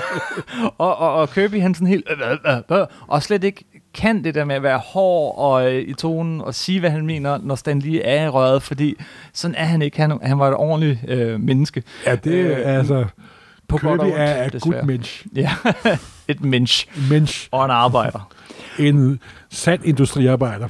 Det her har jo sandelig været et langt podcast, ja, men det vidste det blev. Men det skal det være, at vi hylder Jack Kirby på 100-året, og jeg er sikker på, at der vil være masser af artikler inde på nummer 9. Og, og der er sikkert også masser af ting, som jeg har glemt om Jack Kirby. Det, ja, det er sikkert også. Det kan man ikke nå igennem alt det her på en gang, og det er jo hans kunst. Altså, så gå ud og find nogle af hans billeder. Øh, se, altså, der er så meget godt at kigge på. Der er kun en måde at slutte det her af på, Morten. Og du kan næsten gætte det.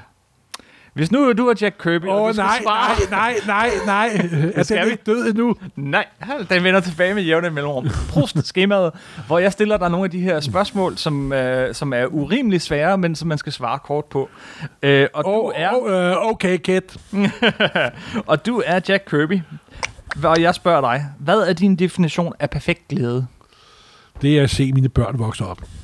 Hvad er din største frygt? Det, der skal ske noget med mine børn. Og min højt elskede kone. Hvilken levende person beundrer du mest? Well, that's hard to say, but, well, well, General, Ge- General, Ge- General Patton, maybe. Tror du det? Tror? Nej, jeg tror ikke. Jeg aner det ikke. Okay, Jack Kirby, hvad er din største luksus? Det er måske at tage en cigar, efter jeg er færdig med at lave 28 tegninger. Han er så tit set med de der kæmpe cigarer Ja. i munden, ikke? Øh, hvilke ord eller frase bruger du for meget? It's clubbing time. Yes. Hvad anser du som din største bedrift? Det har jeg brødfødt min familie. Ja, det tror jeg, du har ret i. Ja, simpelthen. Han var the ultimate breadwinner. Hvilket, hvilket karaktertræk bryder du dig mindst om hos andre mennesker? Smålighed. Hvad fortryder du mest? At jeg ikke fik copyright på min figur. Hvad anser du som den dybeste form for elendighed? At man lyver over for sine venner. Hvad sætter du mest pris på i dine venner? Ærlighed selvfølgelig. Hvem er dine yndlingsforfattere? Ah, hvad det været? Har, har det været Hemingway? Ja, det ved Nej, jeg det, ved jeg, det er Faktisk, faktisk ikke. et, et, et bud, der vil faktisk måske være Stan Lee. Nej, det tror jeg ikke. Det tror du ikke? Nej, det tror jeg ikke. Prøv at se, hvordan han skriver selv, når han selv får lov at skrive. Men det kan også være, at han bare prøver at emulere noget, der, der var populært. Altså, Stan Lee har jo påstået, at han lavede jo Marvel-metoden, hvor... Altså, Kirby er jo lige så meget medforfatter på alle Stan Lees historier, som Stan Lee er. Ja. Okay. Stan Lee var jo mere en, der lagde dialog på. end Ej, noget du har ret. sådan. Du har ret. Hvordan ville du gerne dø? Jeg er omgivet af min familie, selvfølgelig. Hvad er dit motto? Oh, 10 sider til, og så holder jeg op. Perfekt. Tak for denne gang, Morten. Tak for Supersnak om Ja. Jack Kirby. Tillykke, Ja. Jack Kirby. 100 år. 100 år. Tillykke til Jack Kirby. Og om 100 år vil der garanteret være en podcast, der hylder hans 200 år. Garanteret. Eller hvad det nu hedder til den Det bliver tid. nok ikke med os. Nej, det bliver nok ikke, trods alt. Øhm, tusind tak for den gang. Ja. Husk, at øh, du kan finde alle tidligere afsnit af Supersnak, alle verdens steder. Du kan finde dem inde på no, øh, øh, supersnak.nu. Og noget, der hedder Facebook. Facebook, der kan du ikke finde afsnittene, men Nå. Vi lægger ud en gang imellem, og der kan man også øh, skrive sådan lidt ja. Og kommentere på de her ting. Vi elsker at høre fra Jeg jer. vil nævne, alle de fejl, jeg har begået den her på podcasten. Ja, ja, ja. Øh, jeg tror, du kaldte Steve Rogers for Jack Kirby på et tidspunkt, men jeg lå den ligge. Jamen, det er jo... Øh, på nummer 9.dk, der er små korte artikler. På iTunes, der, må man, øh, der kan man selvfølgelig også finde alle de her podcasts. Vær så... Der er flere af jer, der er en, en lille håndfuld, en 11 stykker eller sådan noget, der har været inde og give os en lille god anmeldelse af nogle stjerner. Har du to minutter nu, og synes du, det er sjovt at lytte til det her podcast? Vi kommer højere op i hierarkiet, nemlig. Så kan vi komme lidt højere op, og der er flere, der opdager os. Jamen, så gå ind. Har du ikke tid, så bare giv os fuld stjerne, eller hvad? Skriv noget. Har du lidt mere tid, så skriv en linje. Øh, og please, fuld stjerne, fordi det er sådan, vi kommer højere op i hierarkiet. Øh, og der er flere, der opdager os, så Og vi er det også elsker på, vi. på Twitter. Øh, vi er også på Twitter. Der skriver jeg ikke kun om tegnesætter. Det, det er også lidt Ja, det er arbejde. også det, der kan du finde os, hvis du vil, hvis du vil i forbindelse med os. Ja. Facebook og øh, .com, supersnak podcast og, Og på Twitter. kan du også finde The Kirby Museum. Må vi også The. Kirby Museum. Ja, ja. Det er et sted, man bør gå hen og Der besøge. er også masser af fede kø købe Yes. Der er garanteret også fede, øh, fede købeting i fremtidige Supersnak-afsnit øh, er der. og en masse andet. Tusind tak for den gang, Morten. Det var herligt Ja. at snakke købe med dig. Ja. It's clubbering time! Excelsior.